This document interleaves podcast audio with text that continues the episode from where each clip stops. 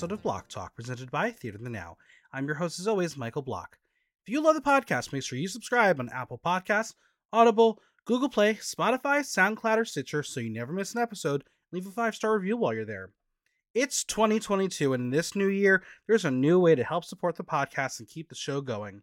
Buy Me Coffee is an incredible new platform where you, the loyal Block Talk audience, can say thank you to your favorite host. All you have to do is show support with a few taps by leaving a little tip that's just like buying me a cup of coffee. And the great thing is, you don't even need to create an account. Visit buymeacoffee.com slash blocktalk and keep Block Talk going strong, like a cup of coffee. And as always, follow me on Instagram at Michael Block Talk, on Twitter at BlockTalkNYC, and visit theaternow.com for latest news, reviews, and interviews.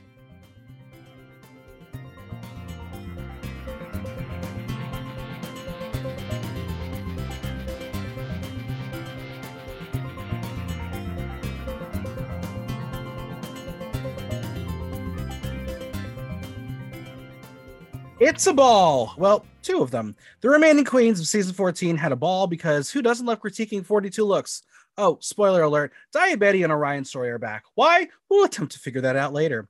It's time to talk all things Drag Race season 14, and joining me is a queen who knows a bit about fashion and making her own sickening looks. It's Marsha, Marsha, Marsha. Hello. Hi. How fitting that you are with me for this episode. I I am so excited. The ball is my favorite episode every season. I'm I'm thrilled to be here. Yeah, I mean, you, when I when I pick people to come on the podcast and usually pick a number, I don't know what's going to happen on said episode. Uh, so this just worked out. Good timing. Excellent timing. Now we'll get to you and your fashion and and design experience as we go through that part of the episode. But how are you enjoying season 14, three episodes in? I mean, I feel like it always takes me a little while to warm up Yeah. to the season. You know, I I I, I dip my toe in the pool. I, I'm not one that just jumps in. Um, but everyone is really great. Everyone is so talented. They have a, a wide range of queens, which is great. Um, yeah, I mean, I'm liking it a lot so far. Yeah, it's a really unique season because there's not like outright superstars like legends of the scene that finally got onto drag race um Mhm. but it's it's like the, the average drag queen who works in their city and is not Yes. the headliner of their city um which i think is going to be interesting when we talk about some of these looks because you could tell that some of these queens don't come from lots of money hmm but yeah season 14 now obviously we only have one new york representation this year um are you familiar with the work of ms jasmine kennedy Yes, yes. I met Jasmine at um, Lady Liberty earlier earlier this year. She's so so sweet. Um, I was so excited to hear that she's on season. Um, but yeah, shocking. It's only one. One, That's- one. Has it ever happened before? I mean, years ago, probably. Actually, uh, yeah. I mean, I feel like there's been a season or two, like in the early days, um, where the, Uh-huh. where there may have been like one or two, but you know, you you always get multiple because New York's the place to be. And out of 14, only Right? one. Nuts so. I know we have what five California queens. California girls, they're unforgettable. That's true. All right. Well, I got no new drag news of the week. We're just all gearing up for uh, UK versus the world, which I feel like again, this is kind of how it was last year with season 13 and uh, Drag Race UK 2. We all were focusing on UK 2, so I feel like we're gonna forget about 14 soon. I mean, for me, it's like US Drag Race is a very different beast. At my house, we have Drag Race Pizza Friday. So it's like more of an event, I think, maybe Yeah. because it's like live on television. And like Sure. these days, nobody watches anything live on television anymore. So you US is a little has like a special place in my heart. Absolutely. Yeah, I mean, I I miss the the the fun of a viewing party, but and I feel like those are kind of um need to be re- revitalized a little bit, but we'll we'll get there Mhm. eventually. But Yeah. let's talk about this episode. Deja was close to be eliminating, but she believes that her lip syncing should make the others think she is a competitor. In another edition of What Pronouns to Use for Rue, Deja says that RuPaul himself said they may have a lip sync assassin on their hands. I don't know. Do you agree? Disagree? What do you think of Deja? Um, I remember um watching Meet the Queens. Deja definitely stood out to me. I loved her look. She seems very, very nice. I love that that kornbread was like, that's my seamstress. I think that's right. great. I for me, um, I don't I don't know about like lip sync assassin, but um I'm interested what she into I'm interested to see what she has. I am too because I am not in love with her. I'm met on her right now. I'm Mhm. waiting. I'm waiting for her. Well, as they're mourning Daya, Alicia motherfucking Keys gets all spooky again. Is like, Queens, I'm back, but look over there. Um, and now that we've quoted Miss Jaida Essence Hall, the six remaining first weekers walk in, and well, choices on some of those looks. Yes. I They feel like, like- that that little interaction is always kind of random. So they're I'm sure they're just like, what do I wear for this? They're like, well, I'm not going to wear this on the runway. It's not a look challenge. This is what you're going to get. Yeah, it's like this is one of those extra things that I brought. So Mhm. take it or leave I, it. I think for me though, the most comical part about this whole moment was Maddy is meeting the six other queens in undergarments. hmm She took off the gown already. She's wearing the undergarments, and this is what happens. Uh-huh. Because she was in the Marie Antoinette thing, thing. yeah. Oh yeah, so she's not because she, she- I watched Not keeping that on. I watched a TikTok and she was like, she said that she was like duck walking under the Mhm. skirt, and I was like, oh yeah, there's no way you're keeping No. it on. Not a chance. Well, the two Titans are about to clash, and we have Jasmine freaking out about Kerri Colby, like full on fangirling. Uh-huh. Deja gets to see her good thick sis kornbread. Apparently, as we learned, as you said, Deja is kornbread seamstress. Do you think we'll see any Deja creations on kornbread this season? I'm sure. Although, I mean, I'm sure Deja was worried about getting herself ready, so I don't know if. Hopefully, I mean, there could be you know things from the past. I would be surprised. that's true. Jorgeous says she knows Alyssa from her pageants online, but Mhm. the girls are going to swap eliminated queens as they share that Daya Betty and Orion's story have ended their stories for now. Mhm. Kornbread is going to ask the other girls if there is anyone in their group who is messy, to which Miss Angie is like, You think messy is in our group? And Kornbread's, No, you're right. It's me. At least she's honest. Absolutely. But Angeria, she does not approve of Kornbread's Miss Mary J. Blige wig. It's another choice. It, it was it was a choice. Absolutely. Well, it's time to fight as there are so many girls left. Jasmine is ready to rip off her pearls and throw them on the stage. Willow wanted to be the littlest one, but unfortunately, my little pocket twink Jorgeous has the title of littlest one. But Willow thinks she's the youngest in the face, but jokes on her. Jorgeous still looks like a literal baby. Yes. They're both babies. Babies. All right, it is a new day. Um, and as they walk in, I have to give it to Bosco, who simply walks in saying catchphrase. How iconic Oh, yeah. is that? It's very I thought- I thought she was saying it in response to what Jasmine said. Jasmine Jasmine came in she was like, another day, another sleigh. And then she went catchphrase. I was like, that's been said before a lot. Yeah, no, but- that's that's why I think sh- that's why I, I was under the impression Bosco was just like catchphrase, and that's her catchphrase coming in. yeah. T-shirt. Now, yeah, exactly. The room has new faces and is a tad more claustrophobic, but Bosco says it's a full factory reset. We're getting no Rue mail. It's Rue walking right in. And Rue says the more the merrier, so she's introducing them to two new queens. No, we aren't getting two fallen titans from early seasons past. No, no, it's just Daya and Orion coming back. Um, Betty comes in with a catchphrase, and Orion looks like she just took um, a pull on a bong. Um, why? Why are they here? Why eliminate them? What was the point? Um, I will say again, like watching Meet the Queens, they were the two that I was like, I don't know about them, which I I felt like a genius when they both got eliminated. Um, but I mean, I I cannot help but think about being in that situation and going home first and spending like all this money and time and like gearing up for this huge opportunity and having it be cut so short. And again, like I said, Drag Race Pizza Friday is my favorite night of the week. So the more episodes of Drag Race I can get out of the season, the better. But I, again, it must be um, frustrating, especially after last season when we went a month without an elimination. Uh, right. So Ruth will tell us that she's giving them a second chance to compete for the crown as it's the right thing to do. I want a real reason. Like if you're going to do it, it's fine. This was just an audience tease, and honestly, we've seen it all.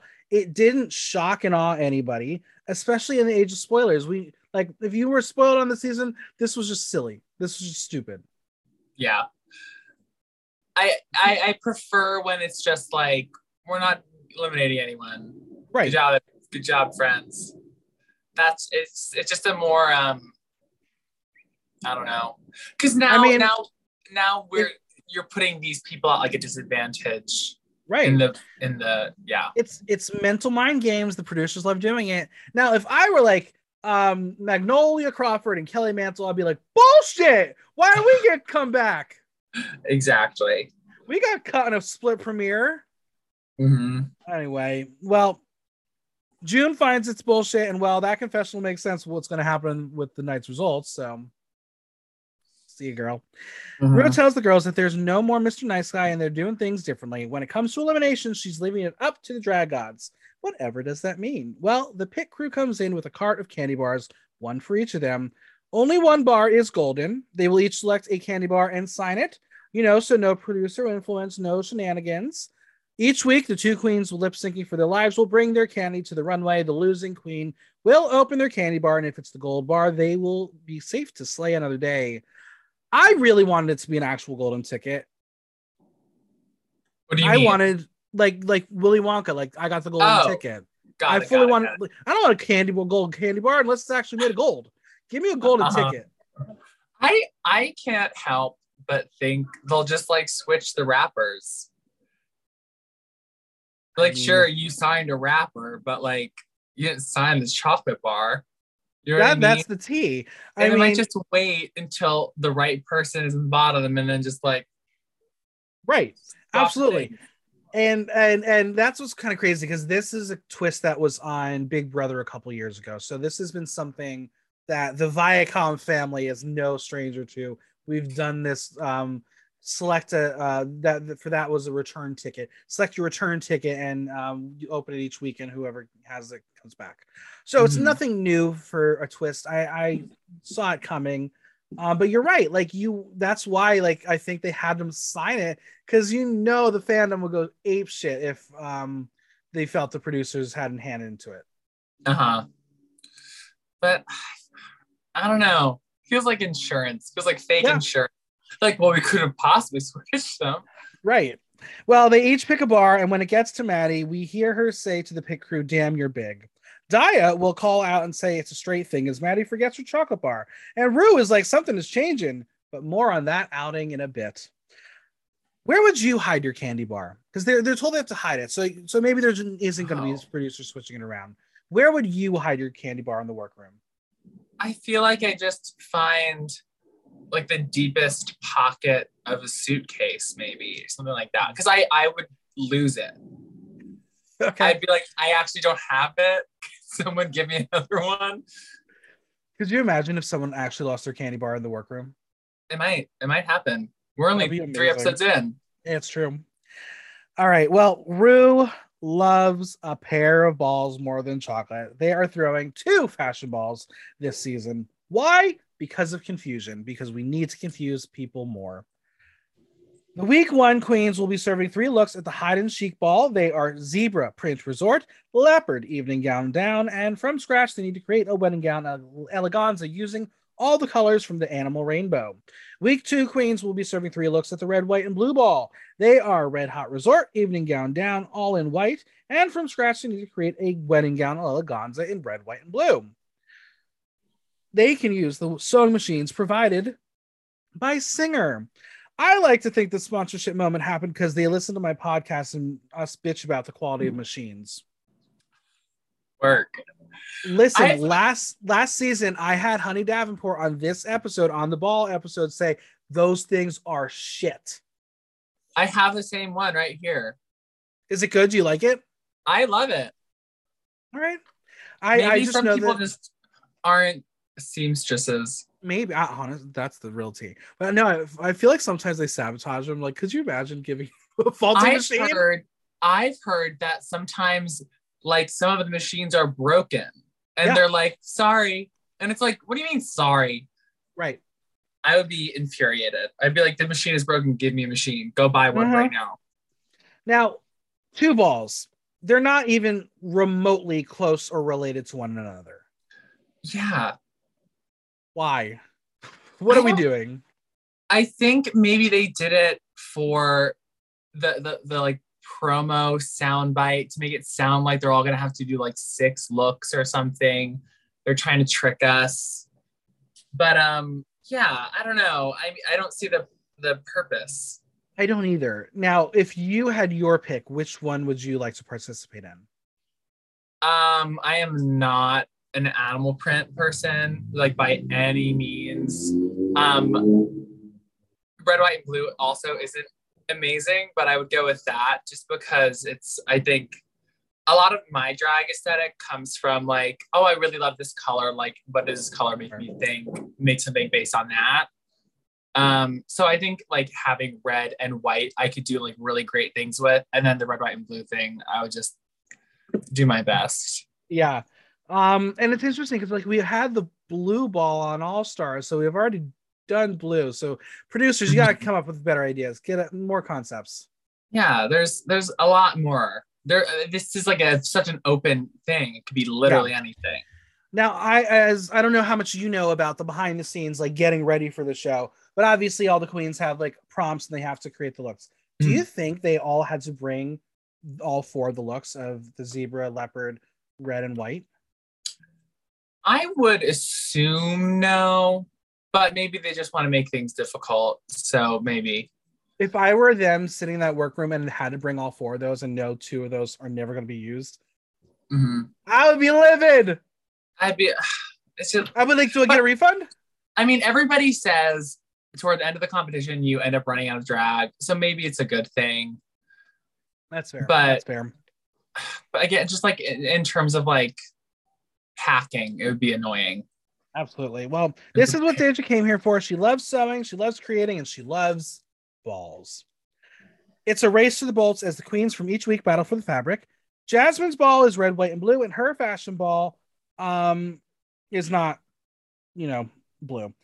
Bosco says the animal prints speak to her on a very spiritual, existential, trashy level, which makes sense.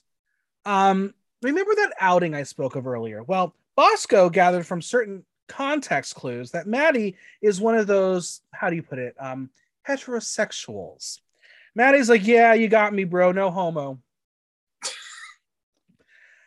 I um hated the fact that like we're outing Maddy the way we are on this show.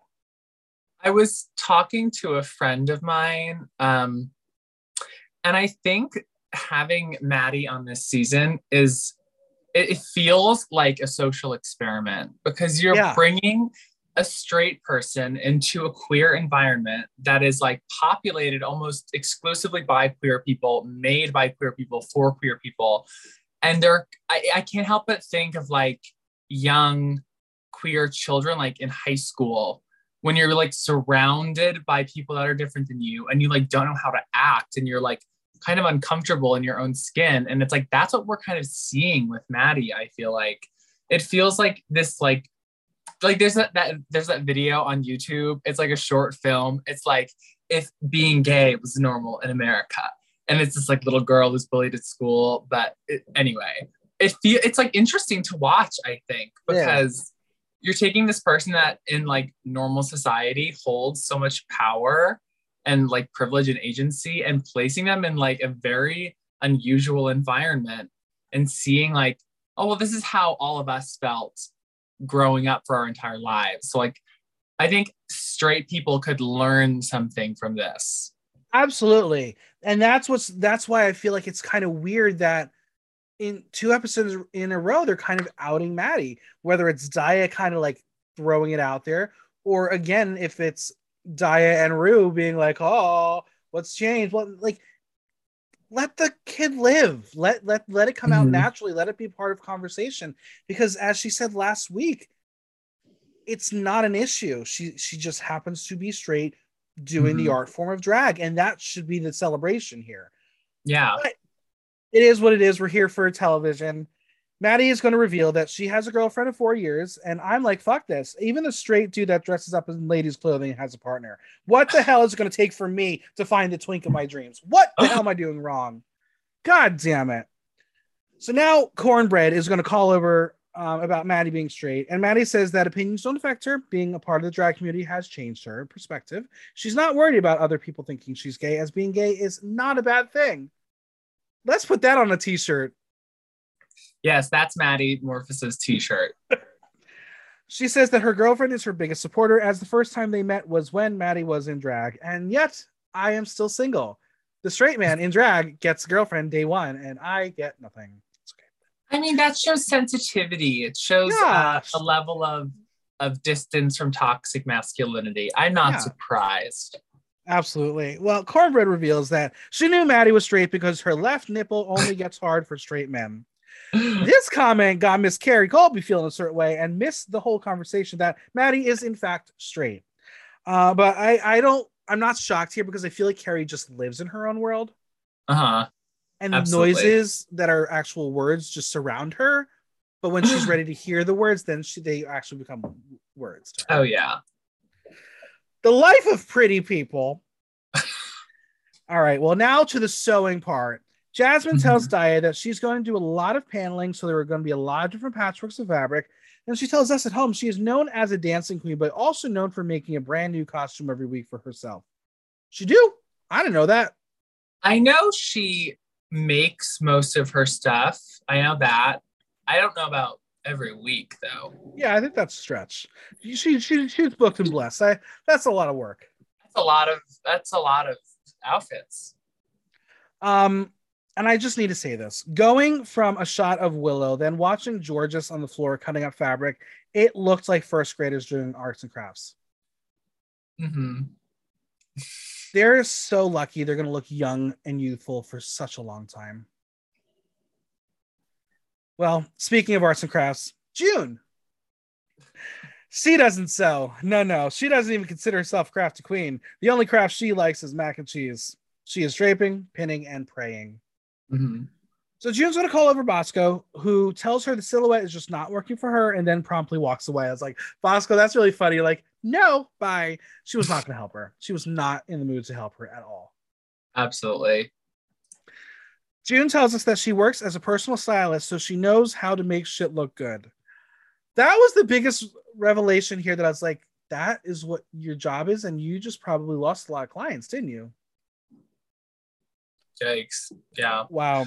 Also, I just have to say, generally speaking, if you come into this competition and you're like, I'm a look queen, like I am known for my outfits and turning incredible looks, if you can't make them, that's like minus 10 points.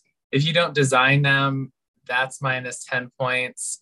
Yeah. I feel like if you're a look queen, it needs to be like what you do and what you bring to the table. And if you're just wearing other people's clothes or other people's designs, that's you're not doing the model. You're, you're, a model. And, like that's fine.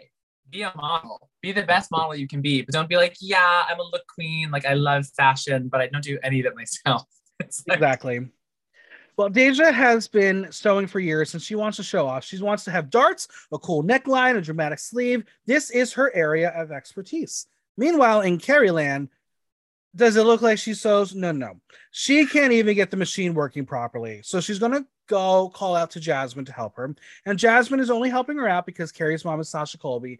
And listen, if you were a legacy, I would help you out too. I, under- I understand where Jasmine's coming from. I think that is so funny that she said that though.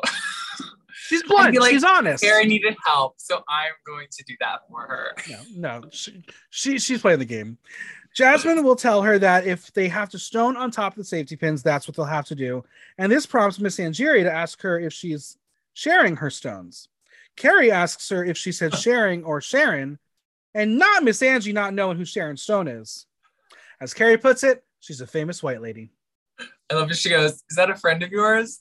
like, I was like, no, how do you not know who Sharon Stone is? I mean, she really hasn't been around that much in the past like 15 years, Yeah. so I can understand. I, I yeah, I could understand a person maybe like missing the the cultural moment. Mm-hmm. Well, Bosco is going to tell it like it is and says that Kerri is literally just modeling a bolt of fabric around her waist. And Not but wrong. she owns it. She does. She very much She knows it. that. And it's like work. Now, Maddy is talking to Jasmine and thinks that the bug on the ground isn't real. It's maybe part of uh, uh, uh, the the animal print. No, no, no, no, no, no, no. It is in fact a real dragonfly. Jorgeous will not touch it. Willow says it was flying around the workroom earlier. Rest in peace. Now Daya is going to pick it up and say that it's crunchy. Kornbread says it's a huge dragonfly and wants to be a little petty. So with Miss Diabetica, yes, in another instance of another queen not knowing another queen's name, I Kornbread is right. Kornbread is going to offer that. Diabetica a thousand dollars to eat it. Welcome to RuPaul's Dragula. Would you eat a dragonfly for a thousand dollars? No, I know in other cultures they eat bugs and stuff, but they're cooked, they're prepared, they're seasoned. This Well, dirty Los Angeles dragonfly would not enter my mouth for a thousand dollars. No. well, they shake hands. Daya does in fact eat the dragonfly. We hear the crunch, but as Summer's shocked at Daya, she says she eats ass. She can eat a bug. There's The your logic- merch, Daya Betty. The logic is sound. Now, I watched this with my mom, and she was a little displeased with that phrase "eating ass," and I was like, "We're not gonna. I'm not gonna explain it. We're just gonna pretend it didn't happen." my my friend Gwen likes to say, uh, "It's it's 2022, Grandpa. We eat ass now." Yep, it's that's the tea. That's the tea. Well, Willow says that she sews a fifth of her drag. She says it's hard on her fingers because it's hard to use her fine motor skills. And she shares the metaphor that if you're out in the cold and then come in and can't lace up your shoes, that's how she feels all the time. She's anxious finishing the project on time. And I think this is a really interesting, cool moment to incorporate into the show because Willow is becoming that like subtle fan favorite.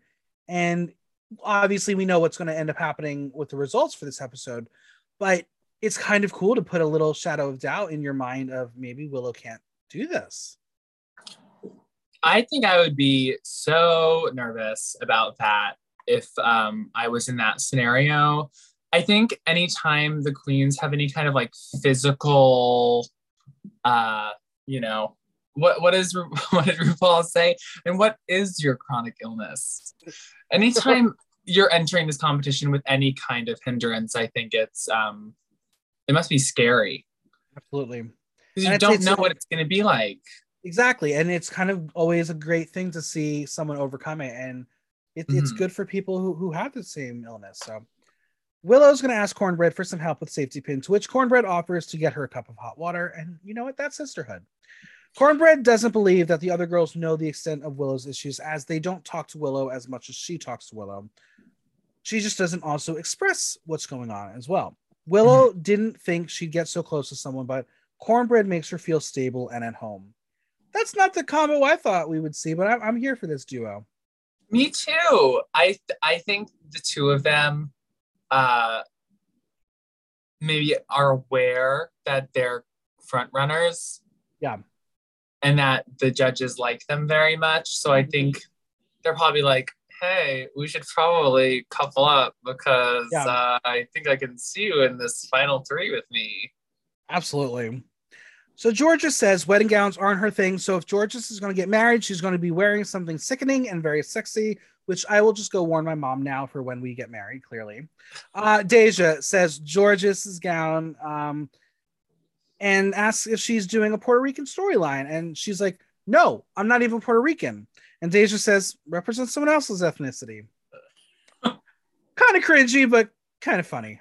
I, I liked it because they all started like laughing afterward because I was like, okay, great, we're aware of the flaw in the sentence. right and it, especially after last week when um george asked asked uh um deja if she was hispanic and she's like no i'm, I'm black and white but people have confused it so i think it all works together we can get away with that line Uh-huh. now daya is going bridesmaid in the late 80s and 90s and it's going to show more daya less crystal method very smart move here because Mhm. last week really spooked her. Kornbread is coming over and once again calls her diabetica. And it is in this moment, in front of the bitch, that Kornbread learns that diabetica is not, in fact, her name. It is diabetes. Have people ever confused your name? Oh, um, there is a video of of Jasmine Kennedy that night that I met her at um uh at Lady Liberty where she's on her story and she's like, we have eczema, we have Marcia, Marcia, Marcia, we have uh she and she gets Tina Twirler's name wrong too. I think she say Tina Turner, something like that it's so funny because there's it's like three of us and she like she like butchers our names and it's so fucking funny. Hanukkah Lewinsky has a recording of it. I'll Oh have to my god, that's that's so funny. That's Oh, always God. Marcia and Marcia. Sarah Miss calls me Marcia Marcia Marcia Of course, naturally. naturally. Maddy is going all American wedding. I'm gonna be petty for a second. Maddy has I'm just gonna do it. I'm gonna say it. Maddy has more gray hair than I do, which makes me feel good about myself. Thank you. it was my birthday this week. I'm allowed to complain about the grays that I keep on finding in my hair. God damn it, COVID has it, it, it- it's getting us all gray. Yep.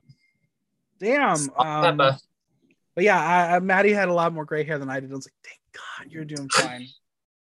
um, also, if you want proof that Maddy has the straight bro pro, uh, storyline, she was likely forced to chant USA, USA in her confessional with the direction of pretend you're at a sports ball event because you know that producer had no idea what sports are. that was I don't know if we're in a place to be enthusiastically supporting country. No, not at all. I was Not like, really? Okay. Um, yeah. Well, Willow says that Maddy's look is sewed well, but giving Colonel Sanders realness. Shade. Love it. it's elimination day, it's the ball day, and Lady Camden gets to say it's a new day in the workroom, and she always wanted to say that. Is that a dream of yours? Do you want to say that one day? Um I feel like I would try and say something else. Yeah. Just because everyone says it. Although I'm sure, you know, one day it'll Oh, happen. You know that they sit in that chair, and the producer's like, all right, give us 23 takes of it's a new day in the workroom so we can use it for any Right. episode we need, any storyline we need. Uh-huh. Now, in an odd moment that didn't happen the day earlier, June's going to walk Orion over to the mirrors and welcome her back. But she's going to give her the tea to tell her that she was not excited to have her back. Orion's going to give you that nervous giggle before June says, But I'm happy to, really happy. I'm happy to have you back. I'm happy you're here. And Jasmine wants to know why she really wasn't happy. Jasmine's the instigator. I can tell she's the instigator of this cast. Um, oh yeah. June says because the first lip sync is really stressful, and now that Orion is back, did she really win her lip sync? June is going to backpedal and say that Orion didn't get a chance to show her everything, and mockingly says she loves her. I don't know what it is about June, but I just don't vibe with her. I that whole interaction felt staged to me Hmm. because you could tell she was like, okay, I'm gonna say this. So I come off as kind of like attitudey. So maybe I'll get more airtime, but I also don't want to come off as mean. So I'm gonna like backpedal and like apologize sort of backhandedly. Yeah. I, I just thought the, the whole thing was very, very strange. Um, it felt like the producers were like, How do you feel? Go tell her, go tell her. Yeah, literally. And then after she did it, she was like, Maybe I shouldn't have done that. Um, yeah, because Orion's just taking it like a trooper, being like, So you're shitting on me. Okay, cool. I feel like Orion was just like, Okay, bye. literally. Good luck today. Orion is ready to come back full force and prove why she is still there. Angeria is feeling good. When Willow asks what her signature style is, Angeria says that it's very over draggy and very old school pageant. And meanwhile, Lady Camden is getting happy about Angeria's southern accent, like it's a southern or a western movie, which prompts Lady Camden to mock Angeria. And they are flirting. And who the hell shipped this as a duo? Who knows? But I thought that moment was so cute. That like it that was. the adverse of the last thing we were talking about, that interaction felt very, very genuine and Yeah. organic and silly. That's that's my those these are my favorite moments of the show when you get to see these people like like really who they are. Absolutely. When like them being like goofy and like they're because in the words of Max, season seven, this is a drag competition. If you're not having fun, you're not doing it right. Absolutely. It's just really interesting because like you wouldn't see I don't see them as a couple. They're both just tall, Oh. lanky humans. But you know what? If they make each other happy because they get to talk in funny accents to each other, go for it. I'm here for it. I'm, I like it. Very, very sweet. Yes. They can go out on tour together in a silly accent tour. Oh my god. Okay. Angeria says she is most fond of Lady Camden and can see them hanging out after this. But after a happy moment, who is ready for the really, really, really depressing mirror talk? Always so sad. First off, Orion shares that her mom was really supportive of her, but she has passed away from suicide. And Daya Betty instantly regrets asking what happened with her mom. I thought Daya was gonna like just faint and be like, I can't believe I just did this. Why? Mm. But uh, that this is what I think is interesting about Orion because Orion can just like pass it off as nothing. and Be like, "Huh, it's okay, it's fine. Yeah. Orion Ener- reveals that her. Yeah, go ahead. Let's just say her energy is like very um specific. Yeah, It's very it's it's unlike anybody else I think we've seen in a long time. it's very Lana Del Rey. Yes. Well, Orion reveals that her mom was going through a lot of mental issues with bipolar depression and overdosed. They were really close, and she started drag when they watched Drag Race together, and she wanted her to see her on the show one day. So she's going to pay homage to her mom with the look she made of her.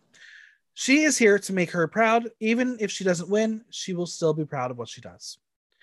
We're going to cue more drama as Kerri shares that she was put out by her parents at a very early age. She was never the child they wanted her to be.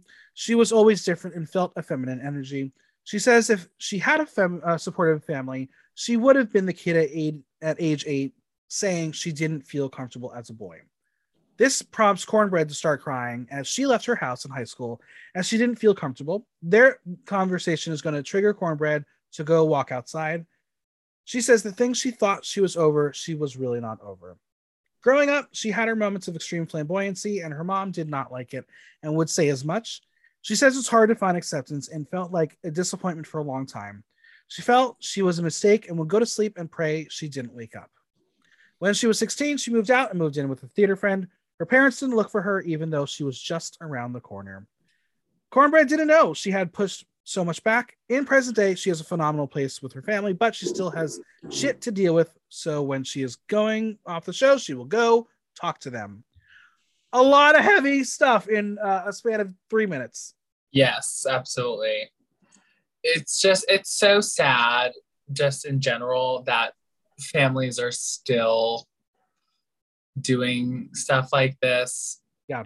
You know, you're as, a young person, you're just like always looking for who you are and when you find something that clicks finally, it's just like the worst thing imaginable to just be, you know, cast aside by the people that are supposed to be like loving you and protecting you, especially in Mhm. high school when you like don't have any form of income or any form of like shelter if you're not in your home. Like that just again, like must be like the scariest thing in the world.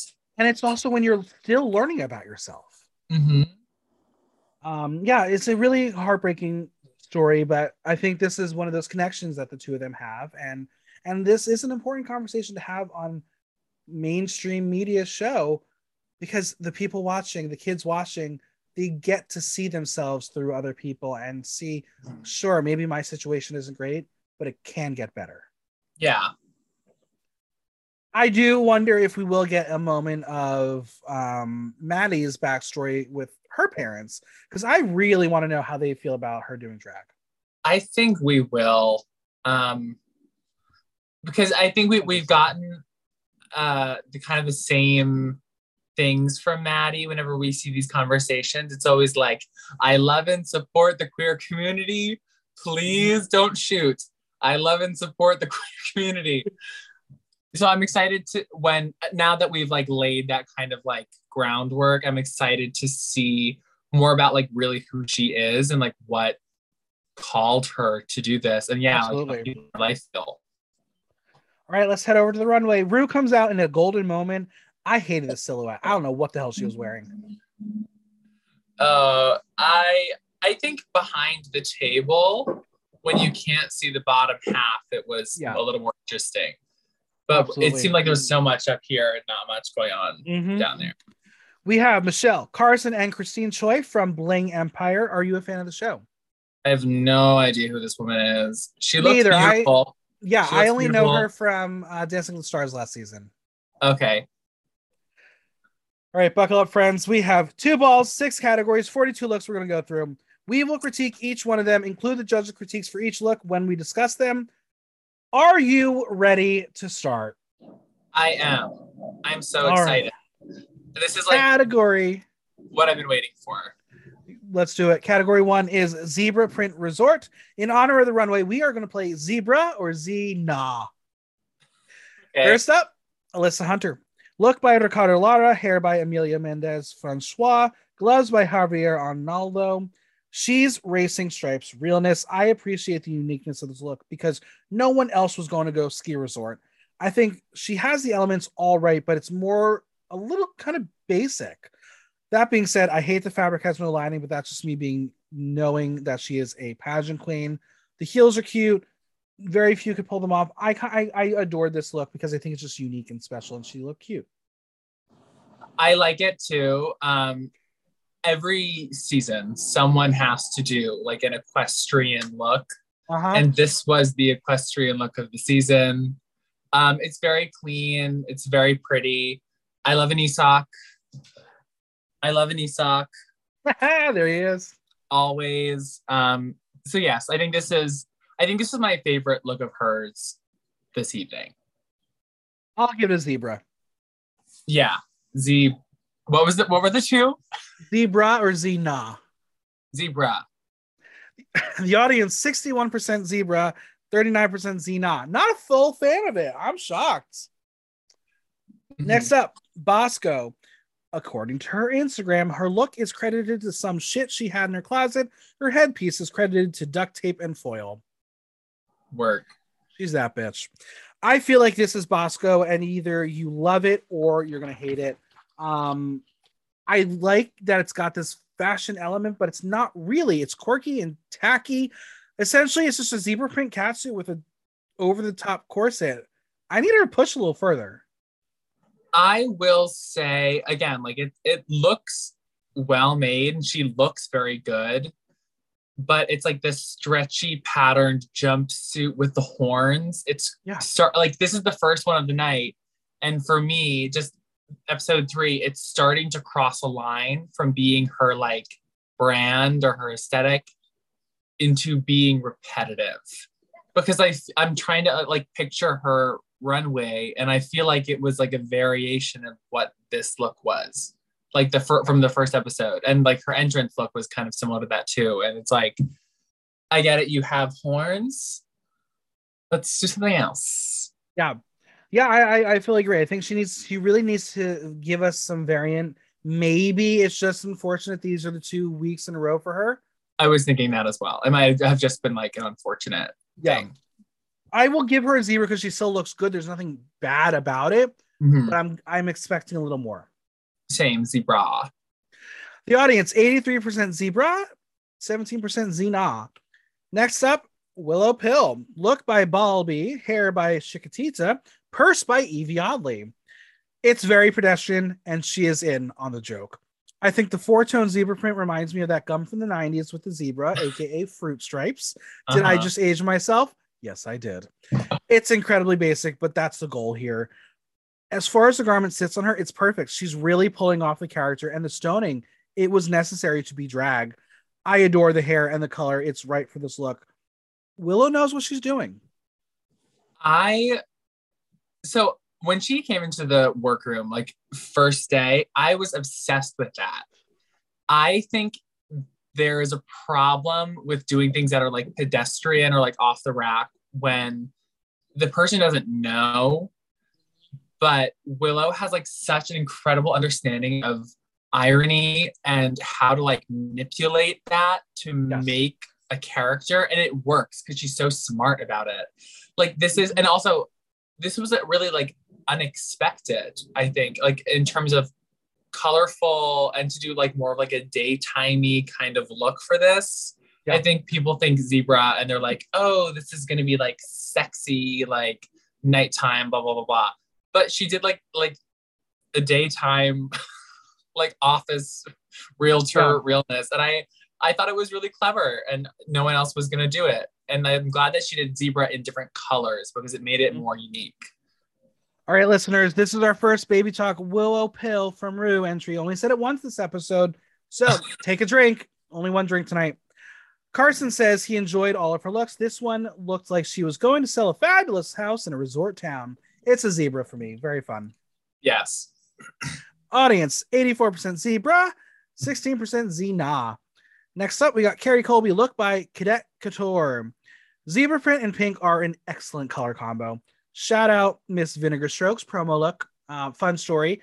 Um, at DragCon, when the cast was there, my mom had one of those like DSW like free bags that you would get, and it was Mhm. zebra print and pink.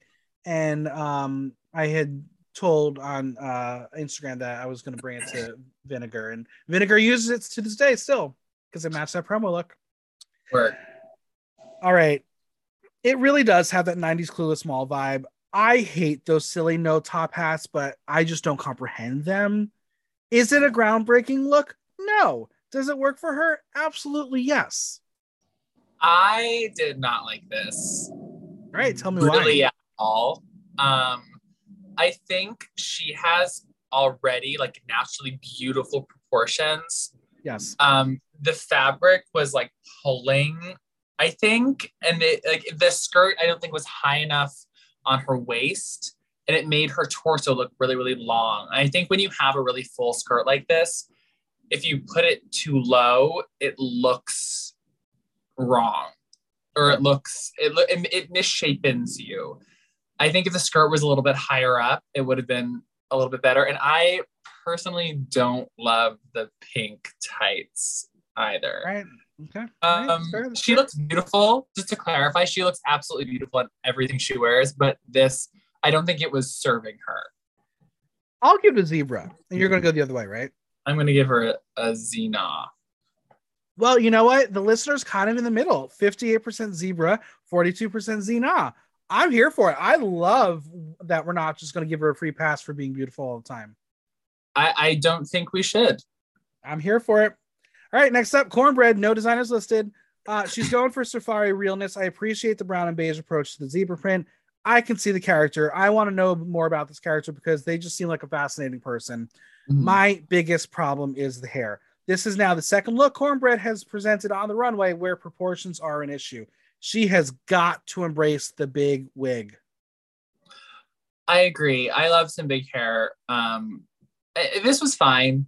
I wasn't wowed by it. I wasn't offended by it. The pants were interesting. That's all I really have.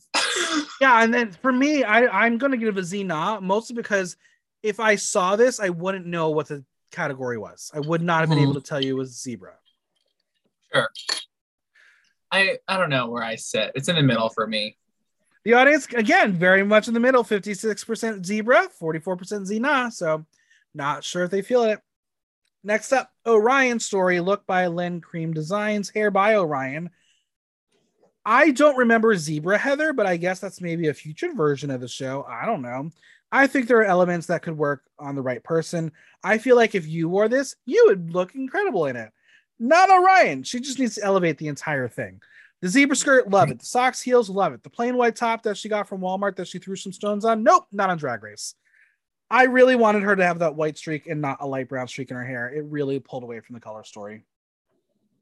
Um, this is like a Xena for me. Um, she said Heather's, but she's carrying a golf club. They don't Right. golf, they play. Yeah. So that's a strike for me.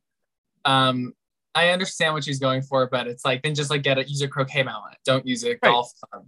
Mhm. Um, secondly, the zebra prints didn't match, which I did not like, and the stripes at the top of the socks like took me out.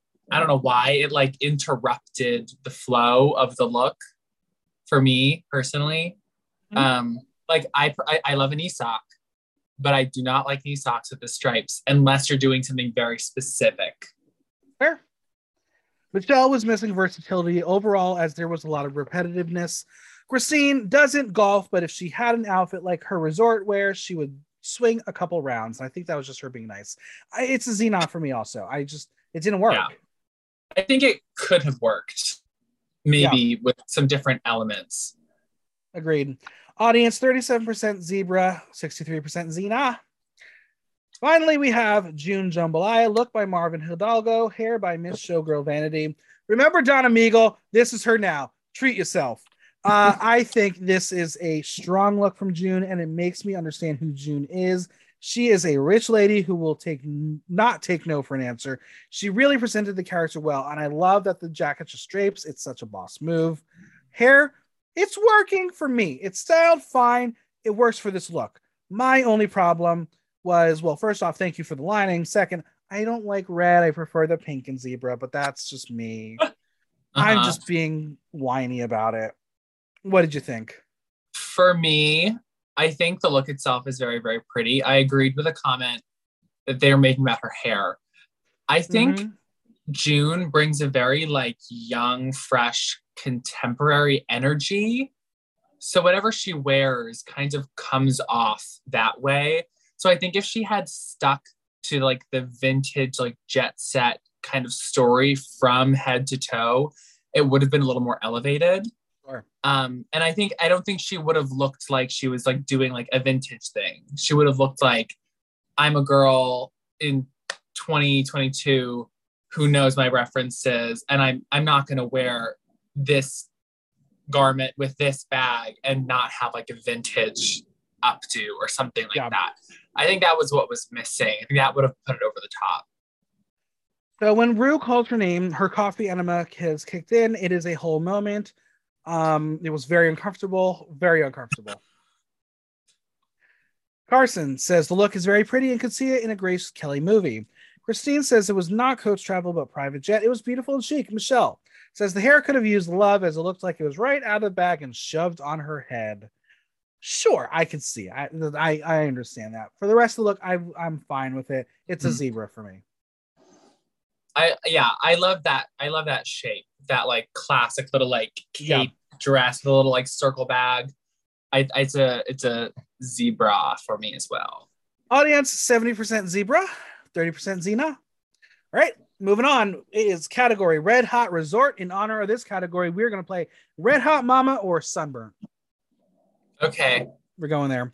All right, Great. Diabetti. Look by Lux, Crystal Method, and Daya, Wig piece by Daya bald head by bad genetics and uh, diabetic alopecia. Come on, that's funny. I was I was curious. It's like, I, what does she have in her head? I don't know. She's always wearing the hat. She is bald. We have confirmation now. I don't get this look whatsoever. It, she is a very tall human. Proportions are key. It was not working. I don't mind a baby doll dress, but if we're going for young and cute, I need that hair to be like giant.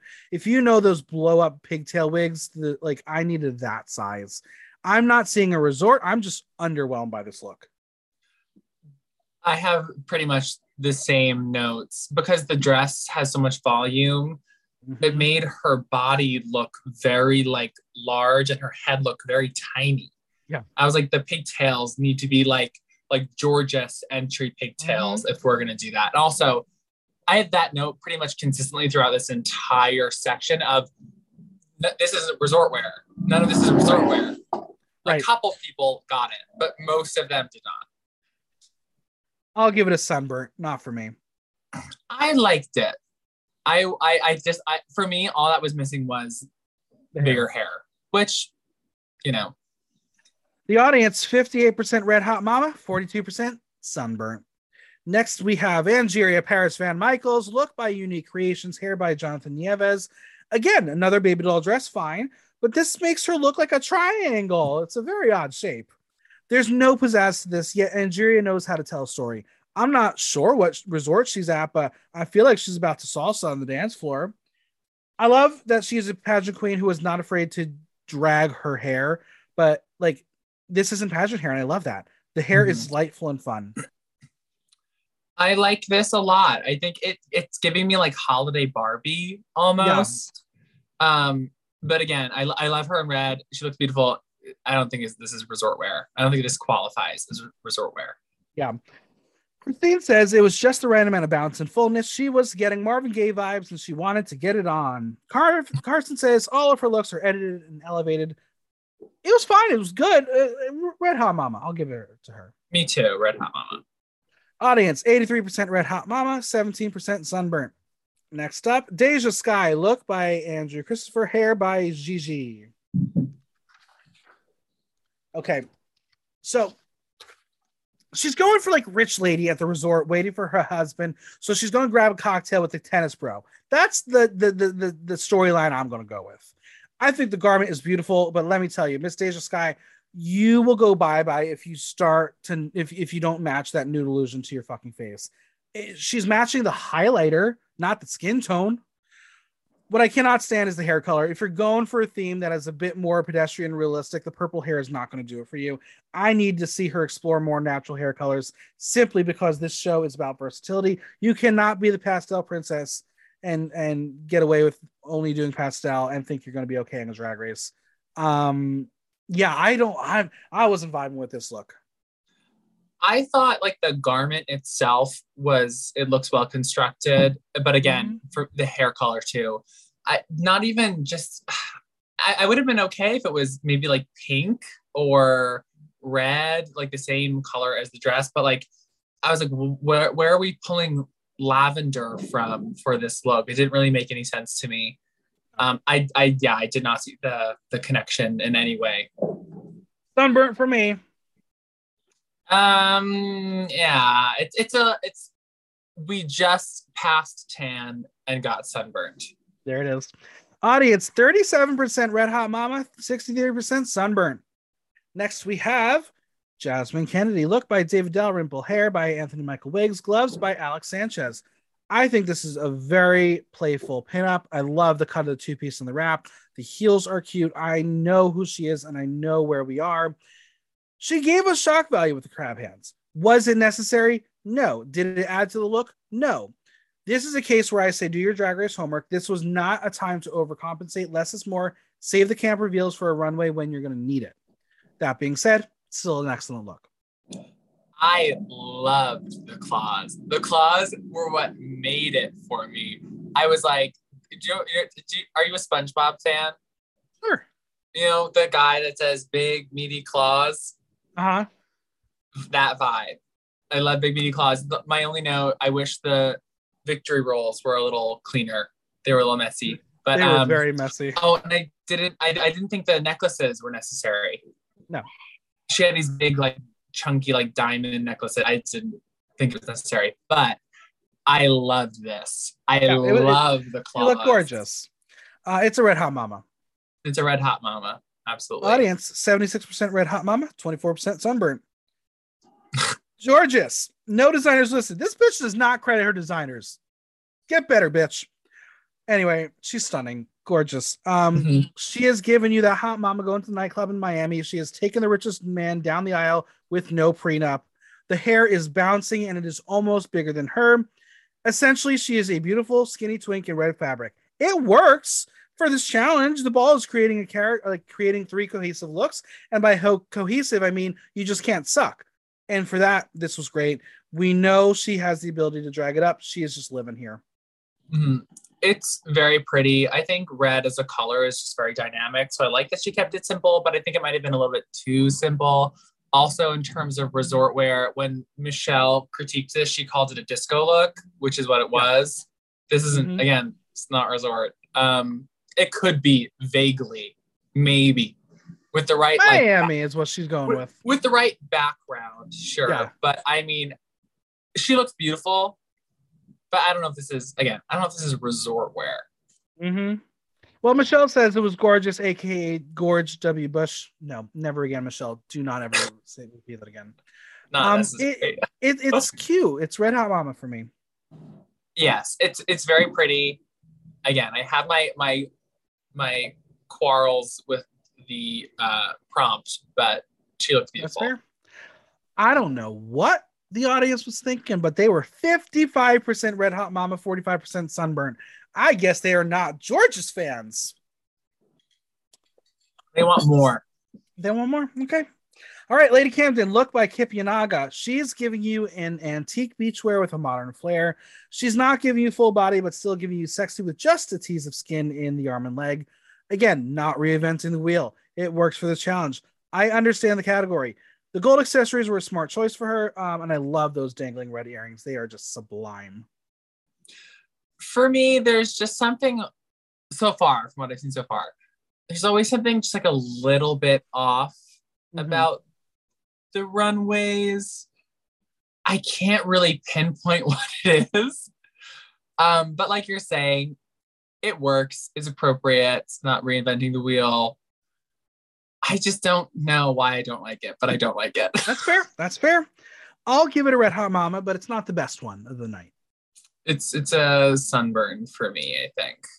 Audience 67% red hot mama, 33% sunburn. And Maddy Morphosis. Look by Maddy. Uh, I know she got a lot of hate for this look, and I'm here to not defend it. No, I can't. I'm sorry. Um, I really tried, but this is pedestrian and not intentionally in the way that Willow did it. I think it's cute look on someone else. This is fun. I could see her at a resort, but where's the drag? I think maybe she needed a belt that was like a different color to help break up the top and the bottom. The V cut just goes slightly down too low. And if you're going to show your chest, you Britta work those titties. Call your new sis Brita Filter, and she will teach you how to paint the best boobs in the world.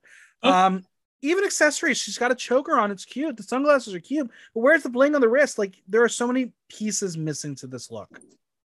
For me, it was more so like the silhouette in general. I think my main problem is with the pants. If you're gonna do like a vintage thing, and you're gonna wear pants. They either need to be like high waisted capris, or mm-hmm. they need to be like full on palazzo, hem to the floor. Right. And this was just kind of like in the middle. Also, the like bondage necklace again, like wasn't Yeah. really consistent with the theme. There wasn't really enough. I, I understand it was like a heart and it's cute and whatever, but um, It was red. Yeah, that's what it it- was. It was red. it was red. I I I think maybe if she like you're saying like had a belt or maybe she like corseted down further and then had like a wide like pant, it would have been a little more dynamic. Yeah. Um, but yeah, it just felt kind of like it felt a little like uninformed almost. I agree. Michelle says that this was her least favorite look as it felt very pedestrian. Christine says it looked like she purchased it at the resort gift shop. It's sunburnt. Not going to work for me. Me too. Audience 31% red hot mama, 69% sunburnt. Moving on to category leopard evening wear. In honor of this runway, we are going to play seeing spots or seeing knots. Mhm. Alyssa Hunter, look by Jean Carlos de Jesus.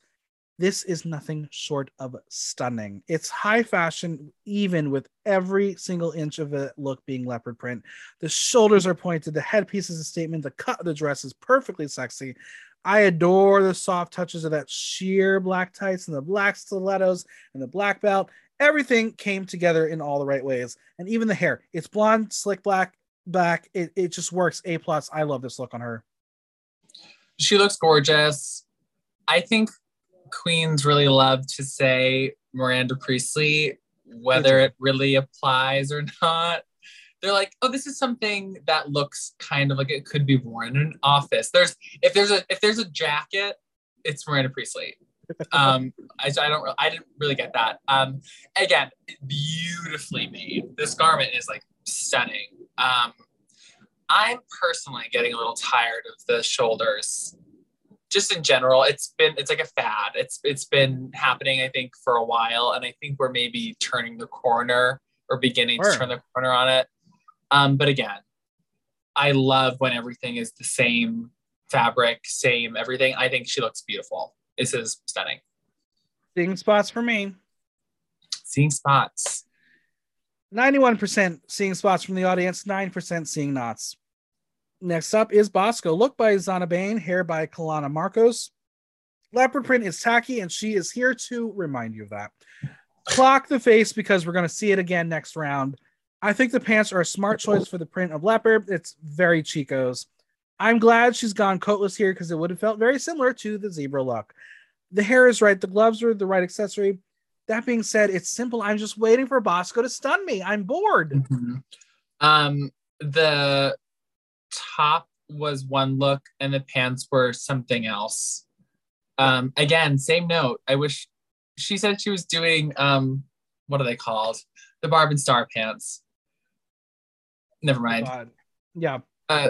Culottes. Culottes. Yeah. Um, I don't know how, how a culotte could fit into this world personally.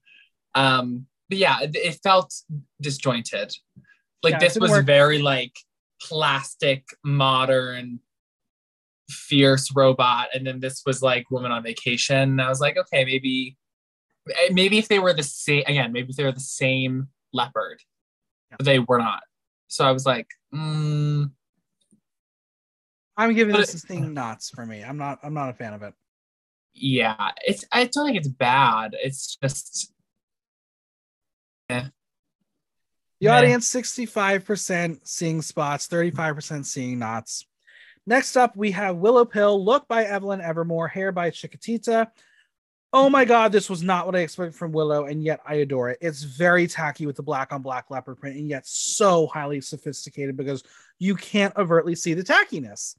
The yellow gold accents are clearly fake because no gold is that bright, but again, it works. Willow is this mature has this mature updo um look hair it's it just tied it all together she's a bit of a drag chameleon this is I love this. I really, really love this. Um, it's giving like 90s Versace.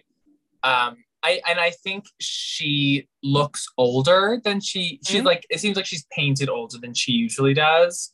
Or this look is giving her like a sense of maturity. And like you're saying, it she wears it well. She everything that she brings, everything that she has worn, she has looked fantastic and she like she works it. She's coked out supermodel, and it's great. Yep. michelle says the look was very pretty on her one of her favorites is black on black so she loves she chose that right it's the showstopper for her seeing spots for me Seeing spots, absolutely. the audience 85% seeing spots 15% seeing knots next up is Kerri Colby look by evan clayton if we didn't see the hat in the last round, I would have been enamored. That being said, she did spin me right round. I love that she picked the pink leopard print because that feels right for her. It's a business suit, it's impeccable. Her styling is right on. The flare at the collar, the peplum gave it just just so much movement. I, I was I think this is my favorite of her looks of the night. Um, absolutely. This is excellent. Um, I love it. She's like paying homage to her namesake. I love the spinning fascinator. I love the color, the shape, the texture. Everything is just great. And the bows on the heels. Yeah. I love a bow anywhere. But the, Mhm. the back of the heels, that's it's that's a thing that's like starting um pretty recently. A lot of designers are featuring these like big like tulle bows on the back of the heels and they're it's very on trend it's very very pretty i'm I- this was this is absolutely her best look of the night for me I just I just saw on Instagram last night um, a pair of heels with Mickey ears in the back. we'll talk about that later talk about that later It- this is seeing spots. It's a great look. absolutely i love it Audience 88% seeing spots, 12% seeing knots. All right, Kornbread Jete, no designers listed. I am not in love with Kornbread on the runway as some people are. This is fine, it fits the prompt, but she also is giving you the black on black leopard print in the velvet, but the full on leopard print in the shirt. I like that that she's giving you a mer- mermaid flare because it does give her a great body, but the proportions once again, she is shrinking her head with the collar and a small wig. I think volume could have worked if she didn't hide her neck so much. And again, I need this wig to be doubled, but the color spot on. Um i really uh where is it? Where is it? There it is. Okay, um i really loved the collar and what was going on there. I just wish there was more of that throughout Yeah. the dress because it was a lot of crushed velvet and maybe she had like a leopard belt to just Mhm. like cut that a little bit. I would have liked it better because it felt very much like i'm wearing a black robe and i have a little like business shirt underneath and it's like well move the robe i want to see that Yeah, I agree. but it was it, was- yeah, It's fine. it's it's fine. I'm gonna give it seeing knots. I I I, I want better from her. If we're gonna make her a fan favorite, she gotta give me it on the runway too. Mm-hmm. It's a it's a knots for me as well. The audience 58% seeing spots, 42% seeing knots. All right, Orion Story. Look by Christy Da Vinci, hair by Orion. I'm getting prehistoric princess who just doesn't want to be there. This was a very good look for a ball because it fit the prompt and it fit the femme fatale style that Orion does. I really do love the cut of the dress because it's sexy and yet not too revealing. The jaw as a fascinator, I don't mind it. I just think she needed to treat it a bit more because had it not been so white, perhaps it living within the color story she's serving, it would have been better. It does pull your focus right to your head as it sits now. This felt like like so. For example, the reason that I don't love this is because when she walked out, the first thing I thought of was, "Oh, this looks like Aquaria's evil twin look from season ten." And the first thing I should think of is not someone else's outfit, Yes. but that was done like better than this. Um, and I really I hate when the queens say, "This look is me because I like to show my body," and it's like Yeah.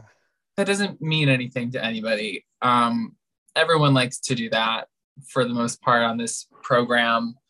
Um, I, I didn't think it was terrible. I just again underwhelmed. Yeah, well, Carson calls the gown a little bit busy and tells her to be careful about gilding the lily. Michelle says it went Halloween with putting teeth in her hair. I'm giving this the softest of softest seeing spots. So will I. Yes. The audience not forgiving 30% seeing spots, 70% seeing knots. Mhm. And finally, in this category, we have June Jambalaya look by Tony Inyaguez, hair by Edward Scissorhands. When June turned the corner, all I saw was hot potato couture. The material was just reflecting the lights and it made it look incredibly cheap. It did not fit her at all. The waist was just overflowing with excess. When we did, for a second, see that there was a slit in the gown, she was wearing pleasers. So that ruined the evening gown concept for me. And literally, I do not know why she had fingerless gloves. The hair, it's fine, but the styling reminded me of Jiggly. That's why I think the judges were critiquing her and saying the hair just didn't feel like her. Hmm I yeah. When she walked out, I just, it, I feel like I've seen it before.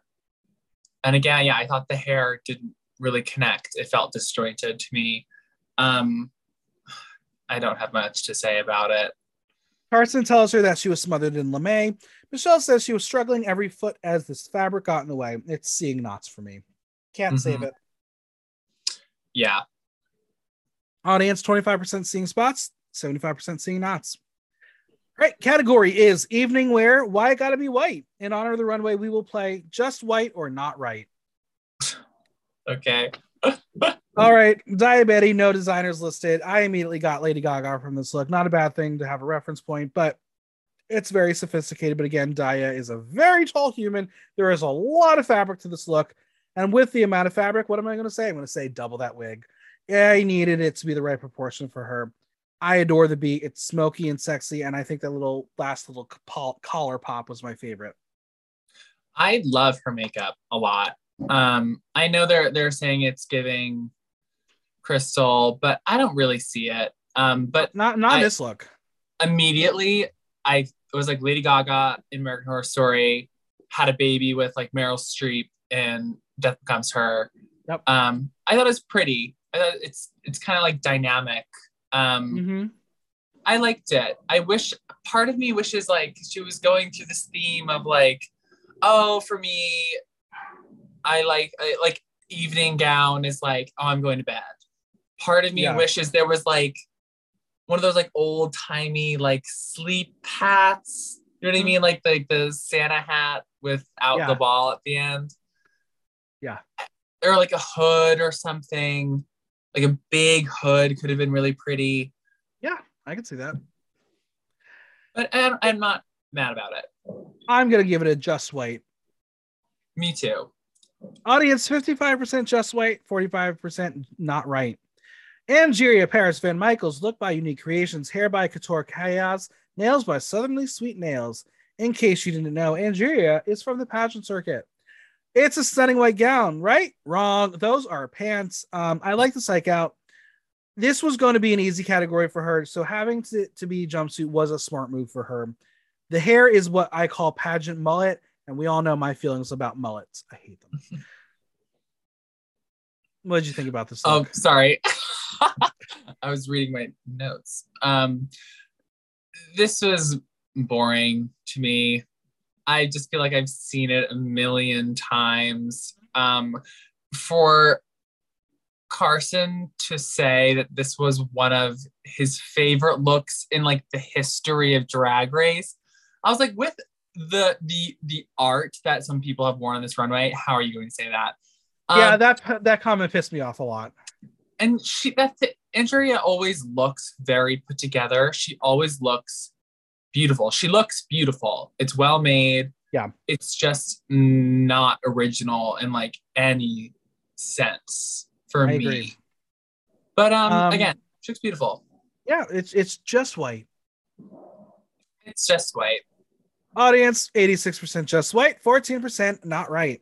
Mhm. Next, we have Deja Skye, no designers listed. I like it. It's First Wives Club realness meets Elvis. Who would have thought that a natural hair color would work for her? Oh, wait, me. I just said that a few minutes ago. I win. Um, I think the white really helps soften all the highlighter. So wear more white, Deja Skye. That's the right color on you. It's a great look for a ball. It fits the category without being too much. First Wives Club down, absolutely.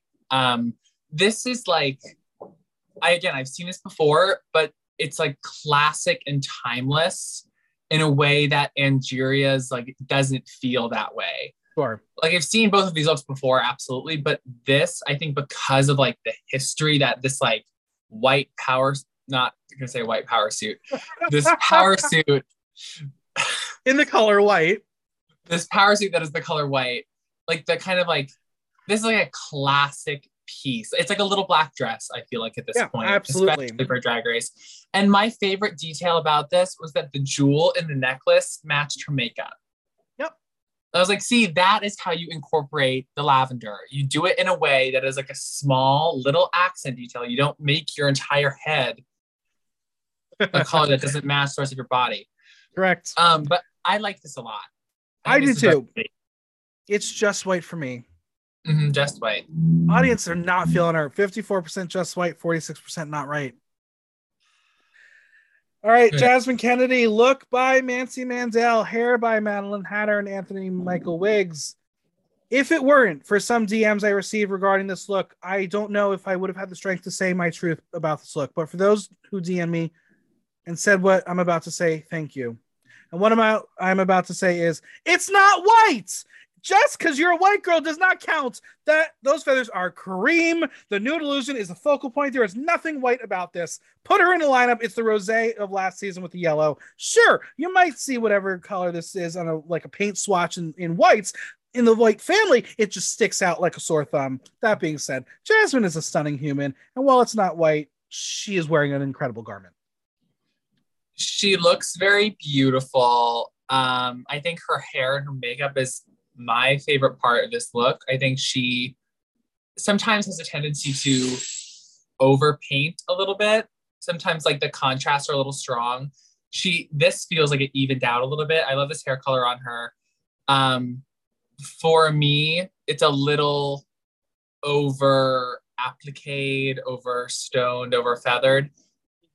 But I it does not um it, it, it is not lost on me that she is a queen that whose aesthetic falls under like drag queen. Like she is not she's not trying to be like delicate, pretty fashion runway model. She's drag. So.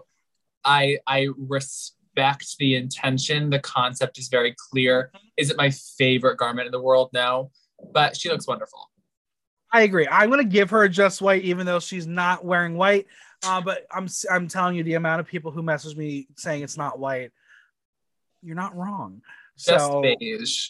just beige. Um, audience 51% just white, 49% not right. So they were really impressed by the color choice she picked. hmm All right, Jorgeous, gorgeous. No designers listed. I just hate how beautiful she is because it's not fair. Once again, simple fabric, but it's why she, but it's the way she sells it that makes it work. There's this classy elegance to the gown while giving you full sex kitten. I usually don't love asymmetry, but I'm feeling it here, like the single strap, here for it.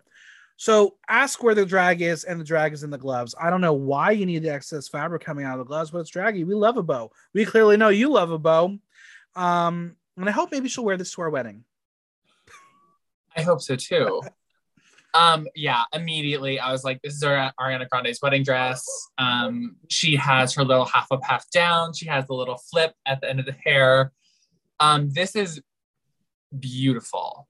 I think um, and I's aesthetics are kind of aligned in some ways.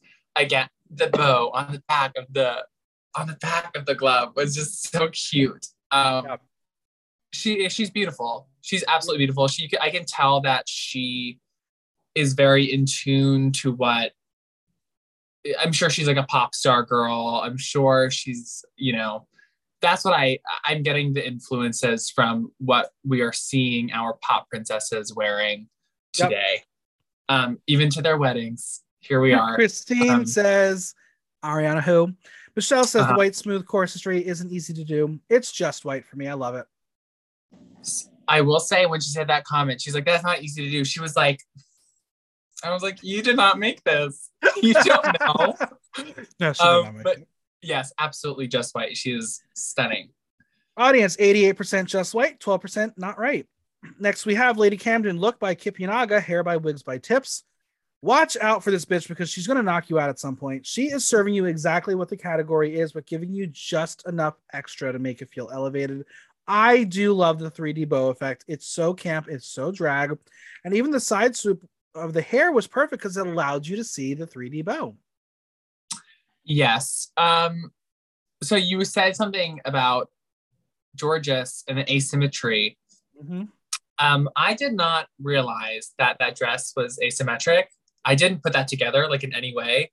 And I think that's how you do asymmetry right. I think the thing that I don't love about Lady Camden is that she goes kind of too far with it.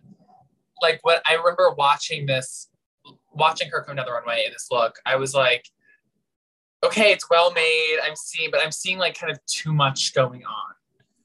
It doesn't always have to be like one leg, one arm, one bow. It was a little too. I, it felt the asymmetry of it felt, I think, distracting to me. That's fair. That's totally fair. Did you see her Instagram post with this look? No, I did not. She is on the top of a Tiffany's box. That's cute. Yeah. So she got a, she's got she's got a concept there, uh, but uh I uh-huh. guess you couldn't walk in with a Tiffany's box. So it's been done.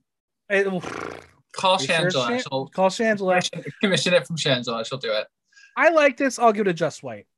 Not yeah, my favorite, but it's fine. Yeah. Audience 68% just white, 32% not right. I think everyone's falling into what you're saying about Lady Camden. We're just not connecting as much as you should there's just like something that isn't clicking all the way, yeah. and I don't know what it is. All right, finally, we have Maddy Morphosis look by Joseph de Mercurio. So this is why I say don't do too much for a ball. If you fit in, you'll be safe. It's always the design look that puts you in the top or the bottom. But if you have one look that really is atrocious, it could ruin it all. This was it. I don't mind that she wanted to take a risk, but it doesn't even fit evening wear theme. This feels like Comic Con cosplay with the stars and the moon fabric. Styling is Maddy's letdown. She doesn't know how to do it. Simple as that. She needed a belt to really cinch and show body and really just break up the monotony of that fabric. I have pretty much a, a paragraph written for this. Do it. Let's number hear it. Number one, Maddy's face is very round Yes. so when you incorporate an element of a garment that's going to be a circle on your face, you get, especially when it's white, you get kind of like, you get kind of eggheady. Mm-hmm. It, you look like a little marble, which isn't incredible. Number two, whenever people talk to me about um, designing or anything like that, um, the one the one thing that I will say is that I think uh, a fabric can absolutely transform something into looking really um like elevated and really pretty. I'm a celestial girly. I love a star. I love a moon. I love a planet. Um but what like what doesn't work for me is like the kind of fabric. I think maybe if it was like sheer it would look like the the stars and the moons were like hanging rather than just like printed onto a fabric because that's what it looks like. It looked like it was pulled at Joanne's fabric.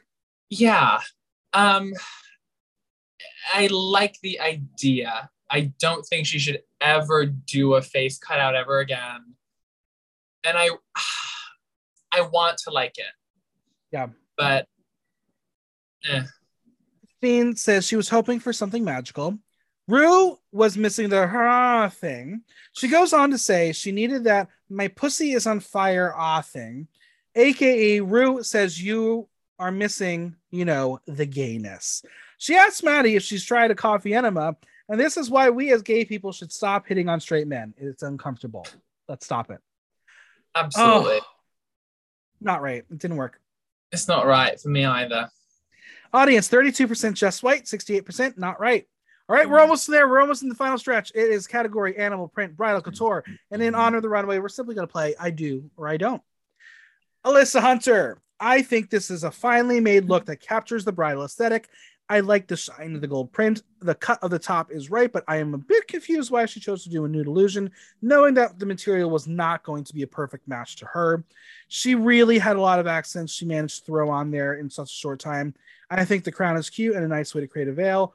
Overall, she's gonna hate me for this, but it was a safe week for her. Yeah. Um for me, when I hear bridal, I think bride.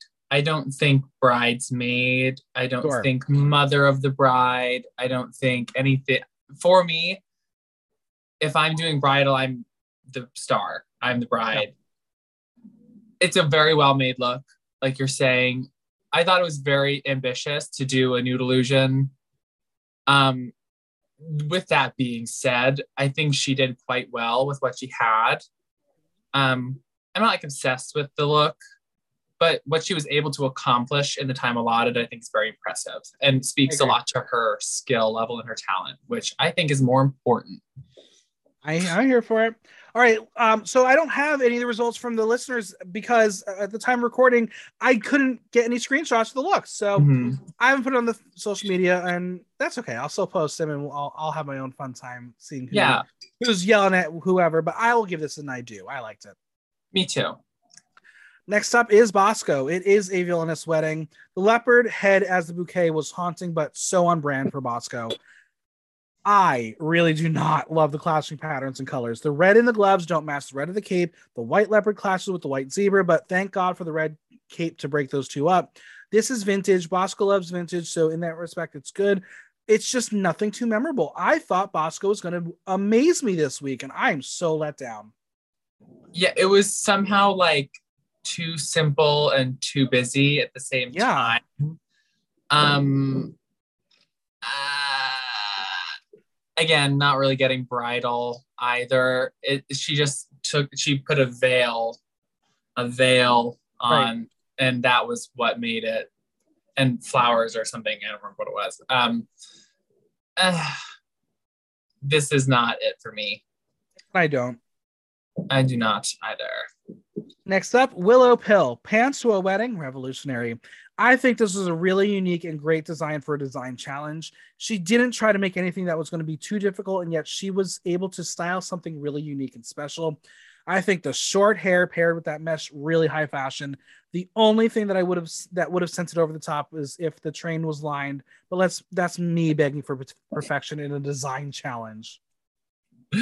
um yeah this again this for me is more mother of the bride somehow. Um i love the the the eye mask. I thought that was so pretty. And the movement of the train was really really gorgeous. Like she knows where like what to use where to uh like emphasize what she wants which i think Yeah. is very smart. Um, also, her foot got caught in her fabric while she was walking, she didn't even let it phase her, Mhm. um, which is not the case with everyone, as we Mhm. saw. Which, and I was like, and I, I didn't notice it until the second time I watched it, and I was like, professionalism, and again, well made, very, very beautiful.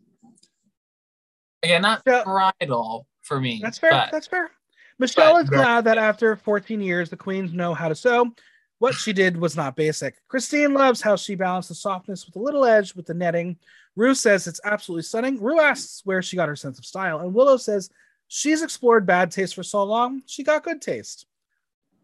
I think I do. it, it it's like it's like comedy. You have to go through some sad things in life to Mhm. recog- be able to recognize Absolutely. the good. And I think it's a, it's a, it very much applies here. I'll give it an I do. wonderful. I do as well.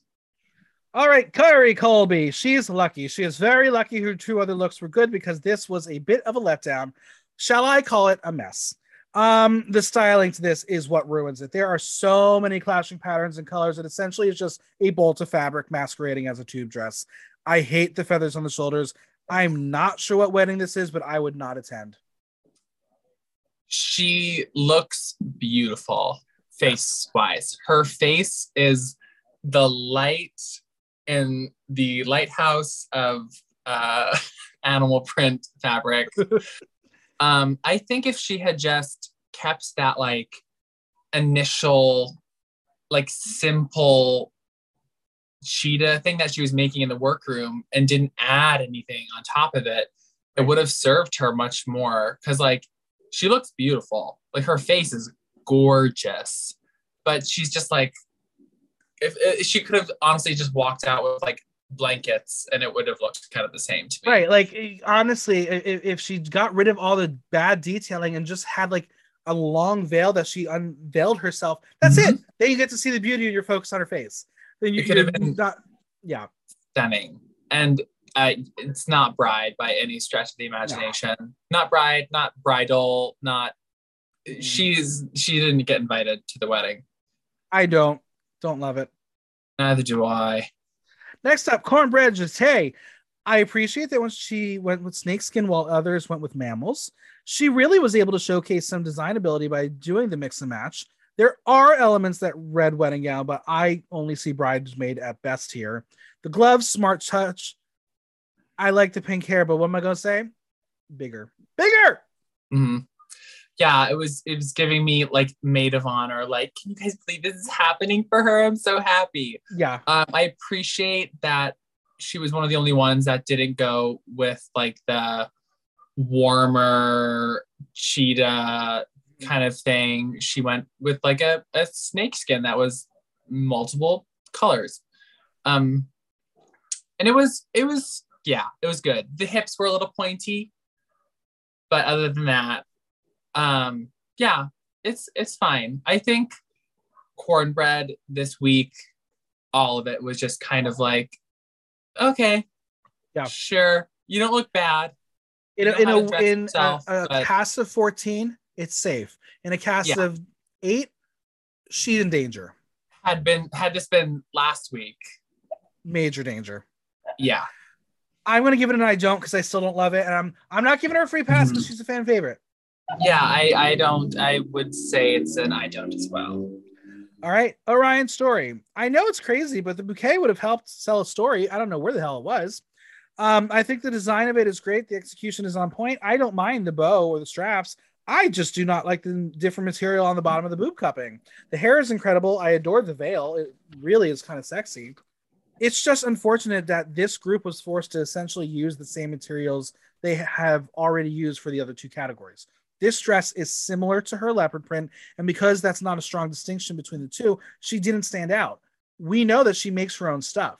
So if this is like all she's able to do as far as a silhouette, she got fucked based on the theme. Mm-hmm. Who are we gonna blame? I don't know. I would say personally, I think this is her strongest look of the night. I don't. The fact that this is the one that she had to make here is Right. I agree. confusing to me. But um, I like so I didn't even notice the straps. I don't think she needed the bow. Um, and again, not really giving bridal. For me, it's more like the slutty, like drunk aunt that's gonna hook up Mhm. with the best man. Like Oh, yeah, she's in the corner, like, congratulations, sweetie. You're amazing. Like that's what I'm getting. But I feel Yeah. like that's her vibe because that's what It she's totally going is. for. So I mean, great. I that's her intention and she executed it well. I think this is her cleanest look of the night. This is my favorite for her. Ruth says that she is beautiful and then asks if she sees that. And she says, yeah, which gets Ruth to laugh. Ruth says she's got a lot going on and it's a constant thread of all her outfits. Michelle doesn't mind it and calls it really cute and Peg Bundy, but doesn't understand why the straps are there and says the bow is unnecessary. I'm on, I'm very much in the middle for this, but I do think it looks good, so I will go I do for it. I say I do as well. Although my I have one critique of I think her eyelashes, just because we're because RuPaul was like, You're so beautiful. I think her eyelashes like drag her eyes down. They sure do. And I was like, Gotta flip them up. I don't I was confused as to why RuPaul made a point of being like, You are so beautiful. Cause she she she is like she's very she paints very soft. I just wish her eyelashes were a little Honestly, I think I mean I think Ru made the comment because I don't think Ru find, thinks that Orion has confidence, but Orion has confidence. She just doesn't show emotion. Period. I'm excited. What I'm really excited for with Orion is to see where she really shines. I'm excited to Yeah. see what her like thing is going to be because her like comedy thing obviously wasn't great and the looks were like fine. So I'm excited to see what it is. Maybe she's like an incredible singer, just nobody knows. Maybe. All right, June Jambalaya. The bitch knew what she was doing. She said the worst part of my look is the chest. I will hide it with a prop. You could tell the second she hit that runway, she was not confident in her garment. Is it terrible? No. Did she try to do too much? Yes. I think had she chosen one of the colored tiger prints and used that as the tube dress, it would have served her better. Unfortunately, there were just a lot of flaws. I loved the jungle concept, marrying it into the braids, but I don't uh, don't call yourself a stylist if you can't even style yourself.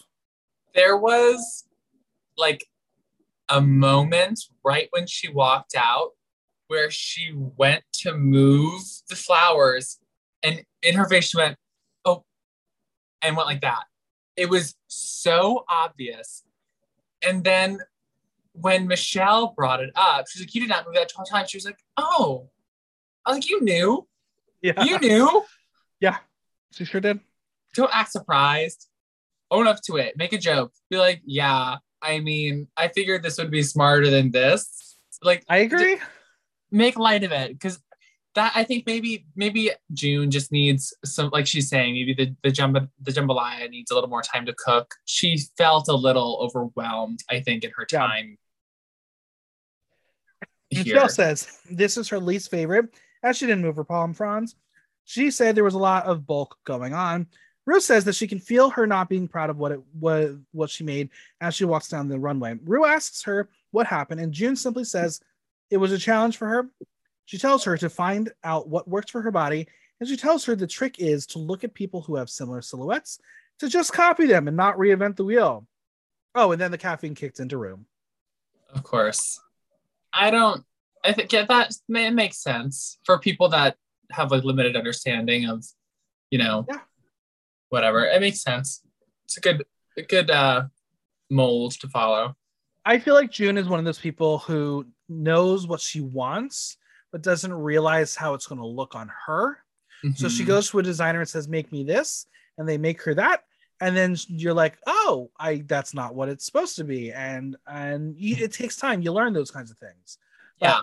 this is why I think collaboration in drag is such an important thing. Work with the designer, but let make sure you allow the designer to tell you no, or let's adjust things because the designer is going to know better what's going to look better for you. Uh-huh. Absolutely. It's an I don't for me. It isn't also an I don't for me. All right, last category. Category is red, white, and blue wedding couture. Again, we're to play I do or I don't. Daya Betty. This is loud and obnoxious, and I can hear it through my TV screen. I can see a bridal gown if this was like all in white, and frankly, it would have kind of been possibly stunning. She used her materials the way she needed to and showcased that she can show. Is it still horrid? Yes. Does she get a pass because of the category and the materials she had? Probably. Thankfully, she had that red hair because it was the right choice for this look. Yes. Also, I literally just realized that when we were going over Melissa's look, I had this one in my brain. Um, work. uh, but yeah, yeah, because I was talking about the bridesmaid. This is what I was referring to. Um, yes. I don't know why you do a bridesmaid again when it's bridal. Right. um, I mean, they, yeah. they did say bridal. They didn't say bride. I know, but I don't know. It just seems like it makes more sense to do bride for me. I, I I fully agree. Um, I'll give this an I do just because it's obnoxious and and silly because she's like, Mhm. I'm gonna go camp, eh, but it's really ugly. It's terrible. it's well made. Hmm It totally is. Absolutely. Again, if, if it's all white, oh, this would be a stunning garment. Sure. But red, white, and blue. No, not not gonna work. No. I think it's hard in general. Red, white, and blue is hard. It's Oh, the yeah. same. You run into it every year. I'm sure every drag queen runs into this every year at Pride. The Pride flag colors are very hard to make Yes. look pretty or look um, Original. fashionable, chic, original, because they're just so intense. Yeah. Um, red, white, and blue is very much the same way. You can't see the color combination and not be like, "Wow, this is very America." All right. Angeria Paris VanMicheals. This deserves so much praise. She is giving you a bridal gown without reinventing the wheel. Catchphrase of the episode. Like this would be a knockout in all white. I think the detailing she did with the appliques on the red were perfect. I don't know what it is about a sleeve capelet, but I'm here for it. I want sleeve sleeve capelets, even though I don't need them, but I want them all the time, just so I can just go whoosh. Like how much fun that would be. Uh huh. she knows what she's doing. Another one, be careful of her.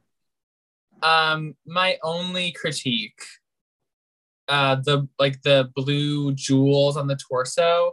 Yeah. Um, I wish they had uh maybe like like uh like tapered out down the skirt Sure. or just to remove them in general because the fabric she had underneath was like really really pretty and I think to me it looked like she kind of glued thing glued chunky things on and I don't Sure think did. she needed them.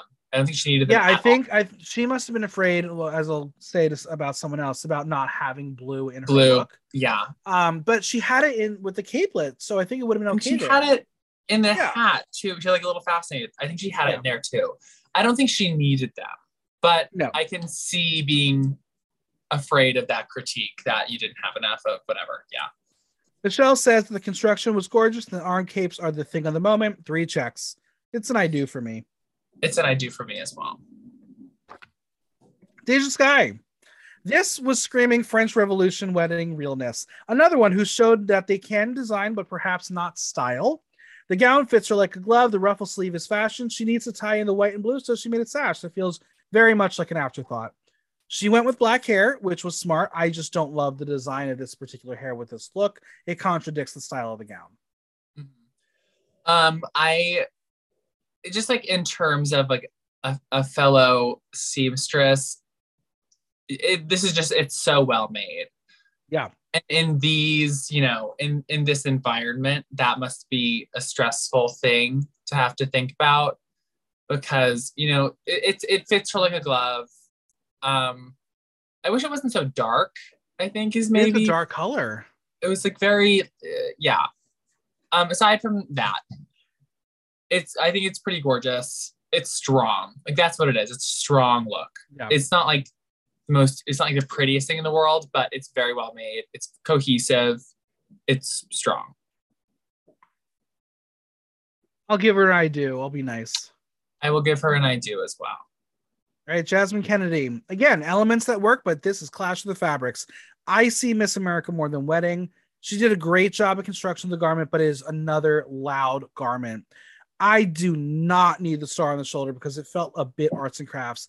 The lace with the satin, I don't know. The proportions of it were off for me. She will always look beautiful, and that is not a bad problem to have. Um, yes, very Miss America. She looks beautiful. The fabric choices were questionable to me as well. And there was this big red panel that had like a little blue stripe in Right. it, the edges of the blue stripe weren't even. Not at all. It looked like she like cut it freehand and glued it on. Mhm. Um, I don't think she needed that. Like, I think I think that's going to be Jasmine's challenge this season is editing and being Yeah. like, maybe I don't need the Dollar Tree star on my shoulder. maybe I, do- I can just peel off the blue stripe. Yeah. Again, she looks beautiful. I love the concept, but again, bridal. Yeah. Mm. I, I, I'm gonna give it. An I don't. I don't. I'm. not- I'm not here for. it. I think other people did it better. I agree. All right, Jorgeous. This is Chichi Rodriguez getting married. I really like this, and I think it's tacky in material, but sexy in execution. It's fun and flirty and young, and it's exactly what she's serving. She found the sparkly materials and said, I'm going to use them all. I see no flaws. I disagree with you. Go for it. I love it. I think I think again, this is what I one of the things that I was referring to. If you are a look queen, if you are absolutely gorgeous and you wear clothes like a supermodel, and you I don't know, the concept wasn't as strong or as clear as it could have been. I don't really know what she was like. It, it felt like she was like, I'm to do sexy. That's going to be my concept is sexy, and that's not strong enough. It's not spec- It wasn't specific enough for me, Sure. and it wasn't as clean as it could have been. I couldn't tell if she, like, there are like a lot of strap kind of looking sections that I couldn't. I couldn't tell if she had hemmed them or not. Hmm. So to me, it's like, I don't know. You could have done better for a person who, in every other time I've seen you, you look absolutely flawless. This shows me what hand she has in those looks, which makes me a little apprehensive. I can see that. All right. Michelle says it doesn't scream bride. Carson is getting Evel Knievel evening wear eleganza. 10 bucks. She doesn't know the reference. Um, Yeah. Jorgeous says that the look is inspired by Selena and wanted to make it different, more open, and more sexy. Ru says that she was born to do drag. Remember when she said those same exact words to Krystal Versace? I was gonna say she's she's been handing these these these little treats out to people lately. Yeah. I don't know. Maybe Ru and I just love lo- young twinks. Maybe that's the thing. I don't know what it is. 21 Hmm. years old on Drag Race, you're, you're getting praise. Um, I'll give it an I do. I think you're opposite that from me. Yeah. Just because all right. I think it's because she looks so beautiful all the time. Yeah. So when she presents something that does not that isn't consistent with that theme, I question things. Sure. That's when I start to question things. That's fair. All right, Lady Camden. She heard red, white, and blue and realized that she's living in America and paid homage to her new home. Though, if she walked out in a Union Jack gown, I would have pissed myself because that would have been hilarious. Um, this look is the base element of a wedding gown with the camp extras of drag. I think the tinsel that moves up her body really shows off her shape. Black hair for three looks in a row is cohesion, though I would have loved this one to be a lighter color. The white veil was a very smart move. If you had the option for white, use it. It was right. It there was something about it, maybe because of the stars that reminded me of Kylie Sonique Love's looks from All Stars. Mhm. Trashy yet sexy. This is I, I want to say my favorite of hers as well. I personally would lose the little garland spiral Yeah. because it looks like she spray painted velvet. Yeah. Which I- it's it's so I think- weird. It looks really like unique to me. Yeah. And I I saw Moulin Rouge earlier this week, and wh- one of the Satine costumes, it looks like a very it looks like a similar thing. It's like a like a velvet corset with a skirt, and it looks like they like painted on the velvet, which is a really beautiful effect. It looks very soft. It looks very again looks unique. And I think that in and of itself was m- impressive. I don't think she needed the the Yeah. thingy. I agree. I, it- mean, I it all it did really was showcase that she does have a very nice body and shows how skinny she really is. But otherwise, she she said that she loves her tackiness. She loves to be a little um drag, and it did did showcase that. But I think you're right. I think without it, it still would have been very pretty. I think there's a misconception, especially in the world of drag race, that because it's drag, it needs to be um, really like loud. Yeah. I don't think that's true. I mean, again, like looking at Jorgeous's other looks, they're very simple, but they're very impactful. They're very yeah and i think maybe that's a, like a trap that lady camden fell into she was like oh well like i did this really cool spray paint on the side of this gown but i don't want to be right for being too simple so i'll just like put this thing on also Yeah. and i don't think she needed it i think uh, yeah again i i was a big fan of it of, of what it could have potentially been Yeah. I'll give it an I do. yes i me too it's All right, and I- finally, we have Maddy Morphosis. Um, I don't know if you've seen it before, but the great Madeline Kahn did a performance of Not Getting Married today. And that is what I was getting here. The hair, the face, the character, it is very, very vintage and that. Um, Mhm. also reminding me of bad impersonation of Carlos the Uber driver. Construction wise, this is great. She used the category and found out a way to slam America into it her characterization on point. She just doesn't know how to style a look. Maybe it's a straight thing. that's when she, when they when she said that in the critiques when she was like i'm just like i my like styling like i'm not great at that. It felt to me as if the subtext was like i'm not gay. I don't know how to do this. Yeah. which isn't you know obviously literally what she said but that's what it felt like she said. And it made Yeah. me like a little angry. I was like i don't learn. Because I can I'm telling you there's a million queens who could have had this spot that do know how to do that. Um, not to say she doesn't deserve to be here. I'm just after this presentation of the runways and seeing her thus far, there is a twinkle in my brain that maybe she would not have gotten onto the show if she was not straight. Correct. Absolutely. Michelle says she loves the storyline. Ruth thinks the base of the dress is great, but the accessories don't work with it. Maddy says she doesn't have the best eye for design, so she tries to put together things she thinks would work for it. And Ruth says, if all else, copy. I'm going to say I do because I think the construction of it was smart and there were elements that worked, but I uh, it- it's a design thing. I know she does a lot of cosplay, so it's a lot easier to style a cosplay look because you have all the elements there. Creating something from scratch, maybe that's her downfall. And maybe if she ever wants to come back for an all star season, if she's invited back, um, maybe we'll see a glow up. But right now, I think that's going to be the thing that gets her knocked out. Yeah, I mean, like I, I look at her her meet the queens, like that pink Yeah. thing was like fierce.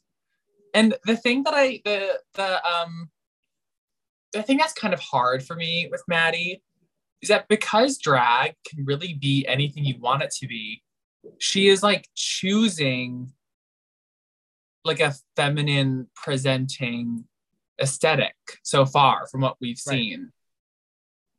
So like if that's not what you're comfortable doing, if that's not going to make you um confident walking down the runway, like don't do it. Because to me, it feels like she's trying to like fit into this box of being feminine, even though it seems to me like it makes her uncomfortable. I agree. I'll give this what I do, and and we'll, we'll see. We'll see what happens. Yes, we will see. Ru calls Alyssa, Bosco, Kerri, Kornbread, Daya, Deja, Jasmine, and Lam- Lady Camden as the safe queens leaving. Willow, Orion, June, Angeria, Jorgeous, and Maddy as the tops and bottoms. I think I mostly agree, and I think we understand why who was there was there because it was a three-three split um, from week ones and week two. If we were going to move things around, I might have actually put Alyssa in the top instead of Jorgeous. Mm, sure, maybe. If I were to move anything around, and you might get angry, I might have put Kerri in the bottom. I'm not. I'm not mad at that. I'm here for it. For me, make that girl Again, fight. beautiful. She's beautiful. Yeah. But for me, her second look was very strong, and the other two were very weak. That's fair. Yeah, I, Um, I think, and and this is what I said about the the the mathematics of the ball challenge. Your Mhm. first two looks need to be safe because if one of them is not good, it will knock you out. If your third look is shit, she's Mhm. lucky they liked her first two looks. Yeah, I think she got lucky this week for sure. Absolutely. Well, Ru has decided that Willow is the winner of the week and gets five thousand dollars. Jorgeous, Angeria, and Orion are safe, leaving June versus Maddy. We get no rematch of week one. How do you feel about those results? Uh, it feels it feels correct, I guess. Um, I think Willow definitely won the week. Um, Yeah. I don't know. Uh, yeah, I, I mean, in terms of overall what we have seen, I think this bottom two makes sense. Yeah. I think what's interesting is last season we had the ball challenge where they used unconventional materials and it was a fun challenge and we saw some massive duds including one of the worst looks in the history of drag race. Uh huh. This season it was safe it was a very safe episode and i don't know by the end of what 16 episodes of season 14 if we're going to call back to any of these looks Yeah, I don't think so. I think something that is different this year, I think the past two years of Drag Race have been very like dynamic, like iconic groups of people. Yeah. Season 12 and season 13 are like, in terms of just casts, some of my favorite seasons. Um, Yeah. I like you're and like you were saying, like there aren't really any like crazy like superstars um that we've seen thus far where like this challenge last year like utica's Mhm. look was like show-stoppingly incredible and there wasn't really anything like that this time around so that's why i think i was apprehensive when you were like How, what do you think of the season so far i like it but Yeah. i'm not yeah I'm, there's not like we're not seeing the ferocity of the girls that have been trapped in their homes for a year and this is their shot to uh not be on unemployment anymore you know That's what I mean? yeah no i totally agree and i think we're we're, we're going to wait for a couple more episodes to see if it picks up but Absolutely. something's got to change something's got to give Maddy is pissed at her, pissed at herself, and she's going to sell the fuck out of the song. And that song is "I Love It" by Kylie Minogue, not the song from the disco that I wanted, but I am here that we're using Kylie's disco album. me too me too I love that album so much. One i'm a big best. disco fan Yeah. All right, um, June is not busting out all over. She was defeated that second the song came on. She ripped off the wrap and lived in her own world. While Maddy didn't give you the look for the song, she embodied the character. She just gave you personality, which is kind of crazy. I don't know what Maddy's background is if she has a theater background. June has a theater background. Where was the characterization? Where was the drama? I was so disappointed in her performance. what I will say about June, like looking at them like right next to each other, it's this element of like June was like taking it so seriously and was like she was giving I'm the singer of this song while Maddy was giving a character. And um, I I'm never really here for when people start, you know, ripping all the clothes off. I don't Yeah. think it's I mean, June had the wig reveal, which was boring, but it was the moment she kicked off the shoes that I realized that June is just one of those queens that just doesn't know how to embody a song. And there are queens out there who just are great lip syncers, but there's more to just lip syncing than knowing the words and and look like you're impersonating the singer. Mhm. You have to really embody the song and know what the song is called for. Maddy is took the song and said, "This is what you do if you hear the song in your bedroom. You're going to dance and have fun." Yeah. Which I which I love and respect. I love Yeah. I love that we're having fun. Maddy almost slipped on June's look, which landed her in the bottom. Almost took her out too. Um, what happens if that were to happen to a queen in a lip sync? Is is that a bad thing, or do the queens have to eh, take note of the stage and and and know what's going on? Because I mean, no, uh, there's no physicality in drag, but Yes. I think in this setting it shows uh it's it's like in a similar uh like rank of lip syncing in front of a person instead of like sharing the space equally. It feels a little inconsiderate. Yeah. If you're gonna rip off a huge toss it to the side, toss it off stage. toss it off the stage because there's no reason it has to be there. It's only going to impede the other person from Yeah. doing their best. Um yeah, I mean it's it's not like the worst thing in the world, but if it was me, I would have maybe picked it up and moved it myself and been like, "Can you believe this? Rude." Throwing it off. In the end, Maddy stays because the straight plot line is not over and Ru wants herself an Emmy. Um, June, it's time to see what the fate has decided. She pulls out her chocolate bar, opens it. It's chocolate. Say hello to the first big meme of season 14. For me, it was the sad trombone. It was she opened it, said it's chocolate, sad trombone. Was like, stop it funny um june's eliminated i'm not sad or mad about it since the moment she walked in with that entrance look, I was like, what is going on? Um, I'm sad for her because, again, huge opportunity. You don't want to be, you know, cut short in any way. Um, but I, she, I think that, like she says, the jumbo, the jambalaya needs a little more time on the stove and maybe Right, she'll come back again. Maybe she'll come back in All Stars, Yeah. revamped.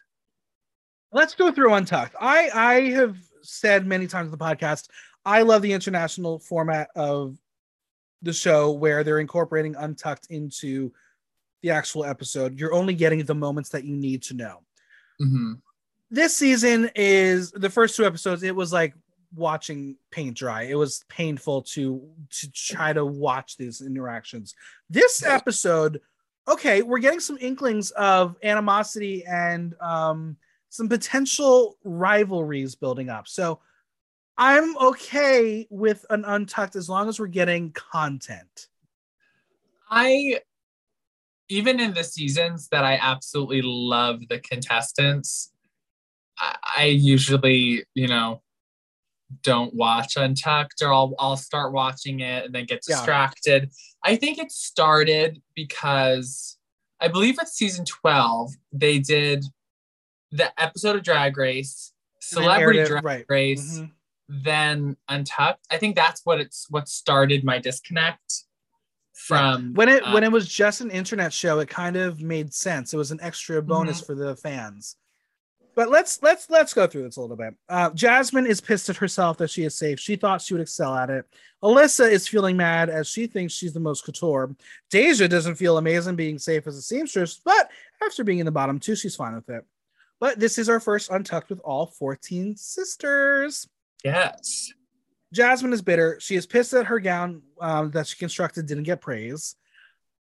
And Daya says that Jasmine is emotional, but look around. There were people who had better garments. And Daya says, build a bridge and get over it. And I'm like, oh, I like you. I am here for you. I immediately recognize that quote from Hannah Montana. I'm like, if she's referencing Hannah Montana, hmm brownie we're, getting, point. we're- we're getting the best of both worlds here. Oh, Now, we need more Hannah Montana on Drag Race. you know, I've said it before. Maybe we need a Hannah Montana um, show. I'll produce a Hannah Montana show when I'm back in the city. Please, I will be Miley Cyrus and Hannah Montana. I'll do both. I'm here for it. I mean, there are other definitely other queens out there who are obsessed with um Hannah and Miley, so I think I can make it happen. Um, yeah, I, we could absolutely do that. Do it. All right, listeners, you hear heard it here first. That's I'm making it happen. My It's show, happening. it's gonna happen. All right, Alyssa, disappointed because coming to Drag Race, the ball is what she wanted to win. Her face went, "What the fuck?" when she was called safe. She is here to win the challenges. She thought it was her time to redeem herself, and feels like it sucks. She tells us that she comes from a beauty pageant background and is a runway coach, so she wanted to win this challenge. Is it me, or is what she's saying not connecting to the content of what she's talking about? I don't think being a runway coach means absolutely anything at all. Um, every single person is here to win challenges. Saying that is redundant. It's I that's I have a problem when queens start going down. Like I'm here to win. It's like yeah, That's the goal of the So, competition. Uh, it's this it's the same thing with when they're they're talking about. Oh wait, we'll get to it. Yeah. All right, Jasmine is surprised that Lady Camden is not in the top. Lady Camden says that would have been sick to be in the top, but she realized sewing is not her thing. And the girls are like, What? It's not? She says she faked it really well. She believes her red and white weren't anything to write home about. At least she's aware. I At love least it. she's fucking aware. I love it. hmm Kerri is bummed that being safe means you hear no feedback. Listen, Queens, this is episode three. You've had two episodes each. You are not Scarlet Bobo and safe for weeks and hear nothing. Then you can start complaining. When you are almost at the finale and never heard of feedback, then you can bitch about it. Yeah. Too soon. Daya went home last week and she feels so much better. She cried when she got sent home, but she feels confident since she doesn't so. Since she does so, she'll take the safe. Kerri says, seeing her for the first time with her drag aesthetic, she believes she needs to be here as an animated queen. Daya appreciates that coming from Kerri, and Jasmine says the competition wasn't ready for her to go home yet. Kornbread, though, was not feeling the fact that two queens were coming in. Bosco agrees as they just had the relief of not being the first one out. And Daya's like, the vibe is a little awkward. The girls are pissed and eyeballing me. Kornbread says it was 14 queens, and if anyone says they weren't upset, then they were fucking lying. This is I have a a, a, a post-it note. Like this is what I was about to say before. It's not you can't be surprised that there's gonna that there's that you were hired into a cast of 14 people and that there are 14 people there. Right. I don't think I would be upset if this happened. I'd be like, oh, well, I kind of expected that. At the end of the day, it's a reality show. You're here to make content for a reality competition. like bringing these two queens back, it's not two more people. It's just the amount of people that there was supposed to be. Right. Like, I don't understand why people get so upset by bringing people back. It's like, Like know. if if if if if the two queens they brought back were like Alaska and Trixie, okay, yes, you can get pissed off at that. That's two more people, not Right. two people that were here and then left for a day and then came back. You know? Exactly. Daya says she felt the energy from her, and Kornbread says that she won't make her feel like she doesn't belong there. Kornbread is not a seamstress, so being safe was fine for her. She will also admit that she got help, and Jasmine says she would have called her out on it. And this is going to cause a little bit of animosity between Kornbread and Jasmine. Interesting. Kornbread's not feeling Jasmine whatsoever. Yeah. I thought this was odd also too. Mm-hmm. Like you're like you're saying the same things. So why are why is anyone upset? Well, they all tell Kornbread that she is big on competition, and Eliza says she walked in and thought she'd been in the finals. Kornbread doesn't want to compare herself to the others, even though their looks, except for Kerri's, aka the T, was that it was terrible. She knows where she stands. Kerri Mhm. was most uncomfortable with this challenge as she never sewed before, and Jasmine tells her she overcame the obstacle. She says when it comes to lyric writing, Jasmine, she gonna need help. Girl, you should have messaged me before you left. Some people forget that I am actually an award-winning lyricist, so just reminding everybody. I'm not gonna remind everyone where I got my award from because that person's canceled, but that's different. Thanks, Kevin Spacey, you jackass. Um, not a joke, just facts. Daya says that with maturity, there are social cues you pick up on and believes that Jasmine hasn't picked up on those quite yet. And it's like, interesting. Because Jasmine reads so mature, but then you're like, she opens her mouth and you're like, yeah, you are 22 years old. also, this is reality television. You're gonna talk as much as you want because she gets some great little things. He Like her reactions are always the ones that they choose. She she always has little quips. They always use them. Mhm. She's getting airtime. Sure is. All right, the discussion of tops and bottoms turns to June being in the bottom. Jasmine believes that her zebra look was the worst, and Alyssa is like, fuck you, drink your juice. What is this animosity between the two of them? I have no idea either. Alyssa thinks it's June and Maddy in the bottom. And Deja is going to say that Jasmine and Alyssa are both very boom, which means that what they say comes off the wrong way. Jasmine will claim that it happens with pageantry. If you get asked an opinion, they're straight to the point. Daya says where she's from, it's either pageant girls or underground queens. So they get a weird rep from them and get put down. To which Alyssa gets very butthurt by this and says she's not bitchy. She's a good person. She's more than just a pageant queen. And Daya's like, that's not what I'm. I didn't. No one call you a bitch. Uh-huh. Maybe it, It was lost seems- in translation. it seems like Melissa is quick to jump on things and speak, even if it's not necessarily what people are actually talking about. Yeah. She's just trying to give, you know, she's trying to give the editors something to use, I guess. The tops and bottoms return to spill the tea, where Willow is revered. She was loved, feeling on top of the world. Orion says she was told that it was a bit too busy. She doesn't see it. Neither does Angeria. She agrees. She doesn't see it. Jorgeous thinks it's going to be between Orion and June in the bottom. June is feeling like it's Groundhog's Groundhog's Day, and in an untucked exclusive, Ru is going to tell June that she thinks her hair wasn't for her and it was for someone else, as we alluded to earlier. Mhm. Uh, and Jasmine was going to say that that was her favorite hair. Okay, interesting. See, they used it. They sure said did. they used it. So work. They- exactly. June says that she didn't have her drag sisters to get loaned hair from, so she commissioned all of her hair. I don't know what you're trying to say. Do you that you have money or or what? But it's styling. That's what Ru was trying to say. It's styling. Yeah, I think she misunderstood the critique, Mhm. and I don't know why they would leave it in because it. uh, June shares that Michelle found her last look too busy, even though last week she wanted details. June, baby, there's a difference. It's called taste. She's telling you to ha- find your taste. yeah, I think taste in general is um, just the ability to tell when things are or are not serving your outfit, like are not helping you express what you want to express. And I think it's difficult to. I think it, it, it you either there, in a lot of cases you either have it or you don't and I think she, like you were saying earlier, I think she has good taste. She just doesn't know how to apply it to herself. I agree. Kerri tells June that she was defeated, and when you manifest it, it can spiral into something negative. Kornbread needs her to tell herself that it's something you need to work on.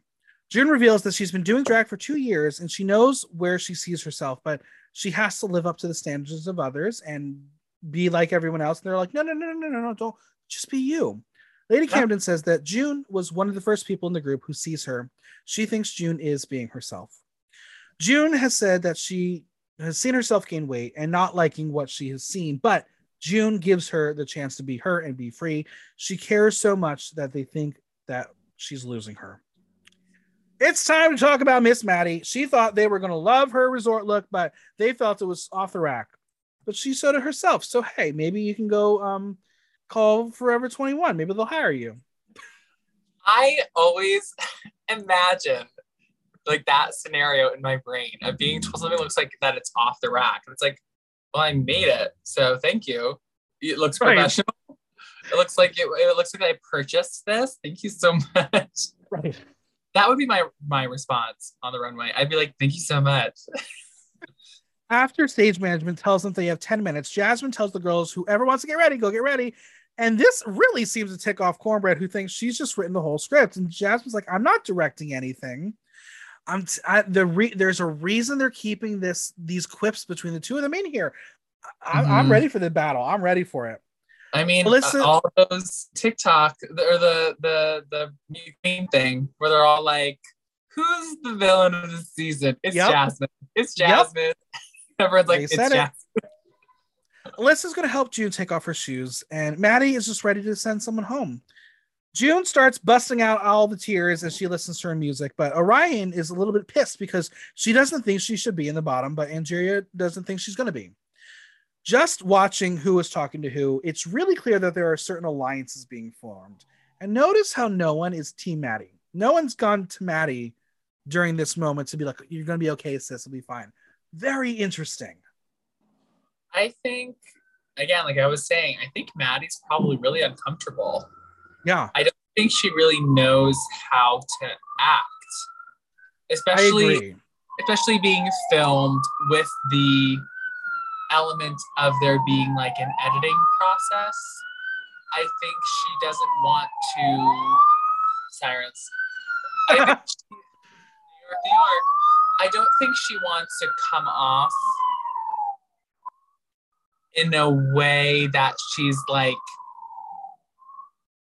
acting like fun and gay for the girls because then that's a problem. But she also doesn't want to be boring, but she doesn't know where she doesn't know where she fits, I think is what's going on. So have, she's have have you seen the terrible it is terrible drag movie cherry bomb yes, I have.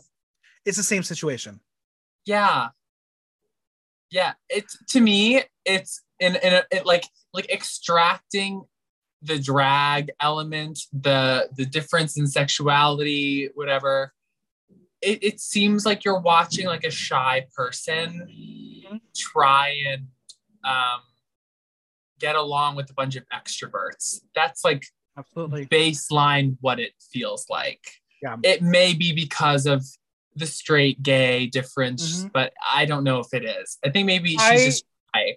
What i could hope for is that after winning a lip sync maybe they'll all go to her and be like okay now we see you as a competitor you can do what Mhm. you do let's let, let's all be cordial and friends Yes. We're gonna watch June and Maddy lip sync one last time as June sashays away. I wish we got to see the chocolate moment one last time, but um, it's gonna be the meme of the season. We're gonna see it every fucking time. Uh-huh. June is sad as she packs up. She says she was first to go home and she's officially the first out of the season. Is that true? Are we calling her the first out of the? Is she the pork chop of the season? She's the first one to leave and not come back. So All right, Yeah. that's fair. Um, I mean, yeah, because technically, when you start like listing the queens in order, she will be last. So, okay, let's go with that one. I always think about like in season seven, um, at the finale, they bring the queens in one by one in the order they're eliminated, and Trixie Mattel is brought in, you know, fifth to last instead of you know Yep. whatever her original one was. Well, she hopes she didn't disappoint the people backing her. June is going to leave Kornbread her heart wig. Do you think we're going to get to see it on the main stage? Absolutely, and that'll be the big wig you want. Yep, there it is. Hi. Uh, yeah, exactly. June wants to be able to perform forever and knows she will get the opportunity. June leaves with five different words of wisdom, and zero of them resonate with me. I just did not mess with her at all this season. It's a shame. She seems sweet, and I love New Orleans cooking, and I would love someone to make me some jambalaya. I'm here for it. Are you ready for the burning questions to wrap this podcast up? Let's do it. What is June's legacy? Um, I don't know. Honestly, it might. Um, For the me, it's. Yeah, it's that and just mediocrity. It's it, she was nothing special. yeah, maybe uh, maybe that she she was a bit uh, um, maybe she wasn't really ready for this Yeah, yet. a bit green for this season. Yes. All right, let's get loud. Jenny from the Block Talk um is on the show next week. Not on Block Talk, unfortunately. She's on Drag Race. Um, what's your go-to number one iconic J Lo song? I think "Let's Get Loud" is my favorite. Every time, like it's the kind of song that I forget about, and then when I hear it, I'm like, Yeah. "Oh, I love this song. She, I'm excited. I'm bummed that she's not going to be physically there, but you Uh-huh. know, at some point she will be like the week one guest judge. Yeah, one day.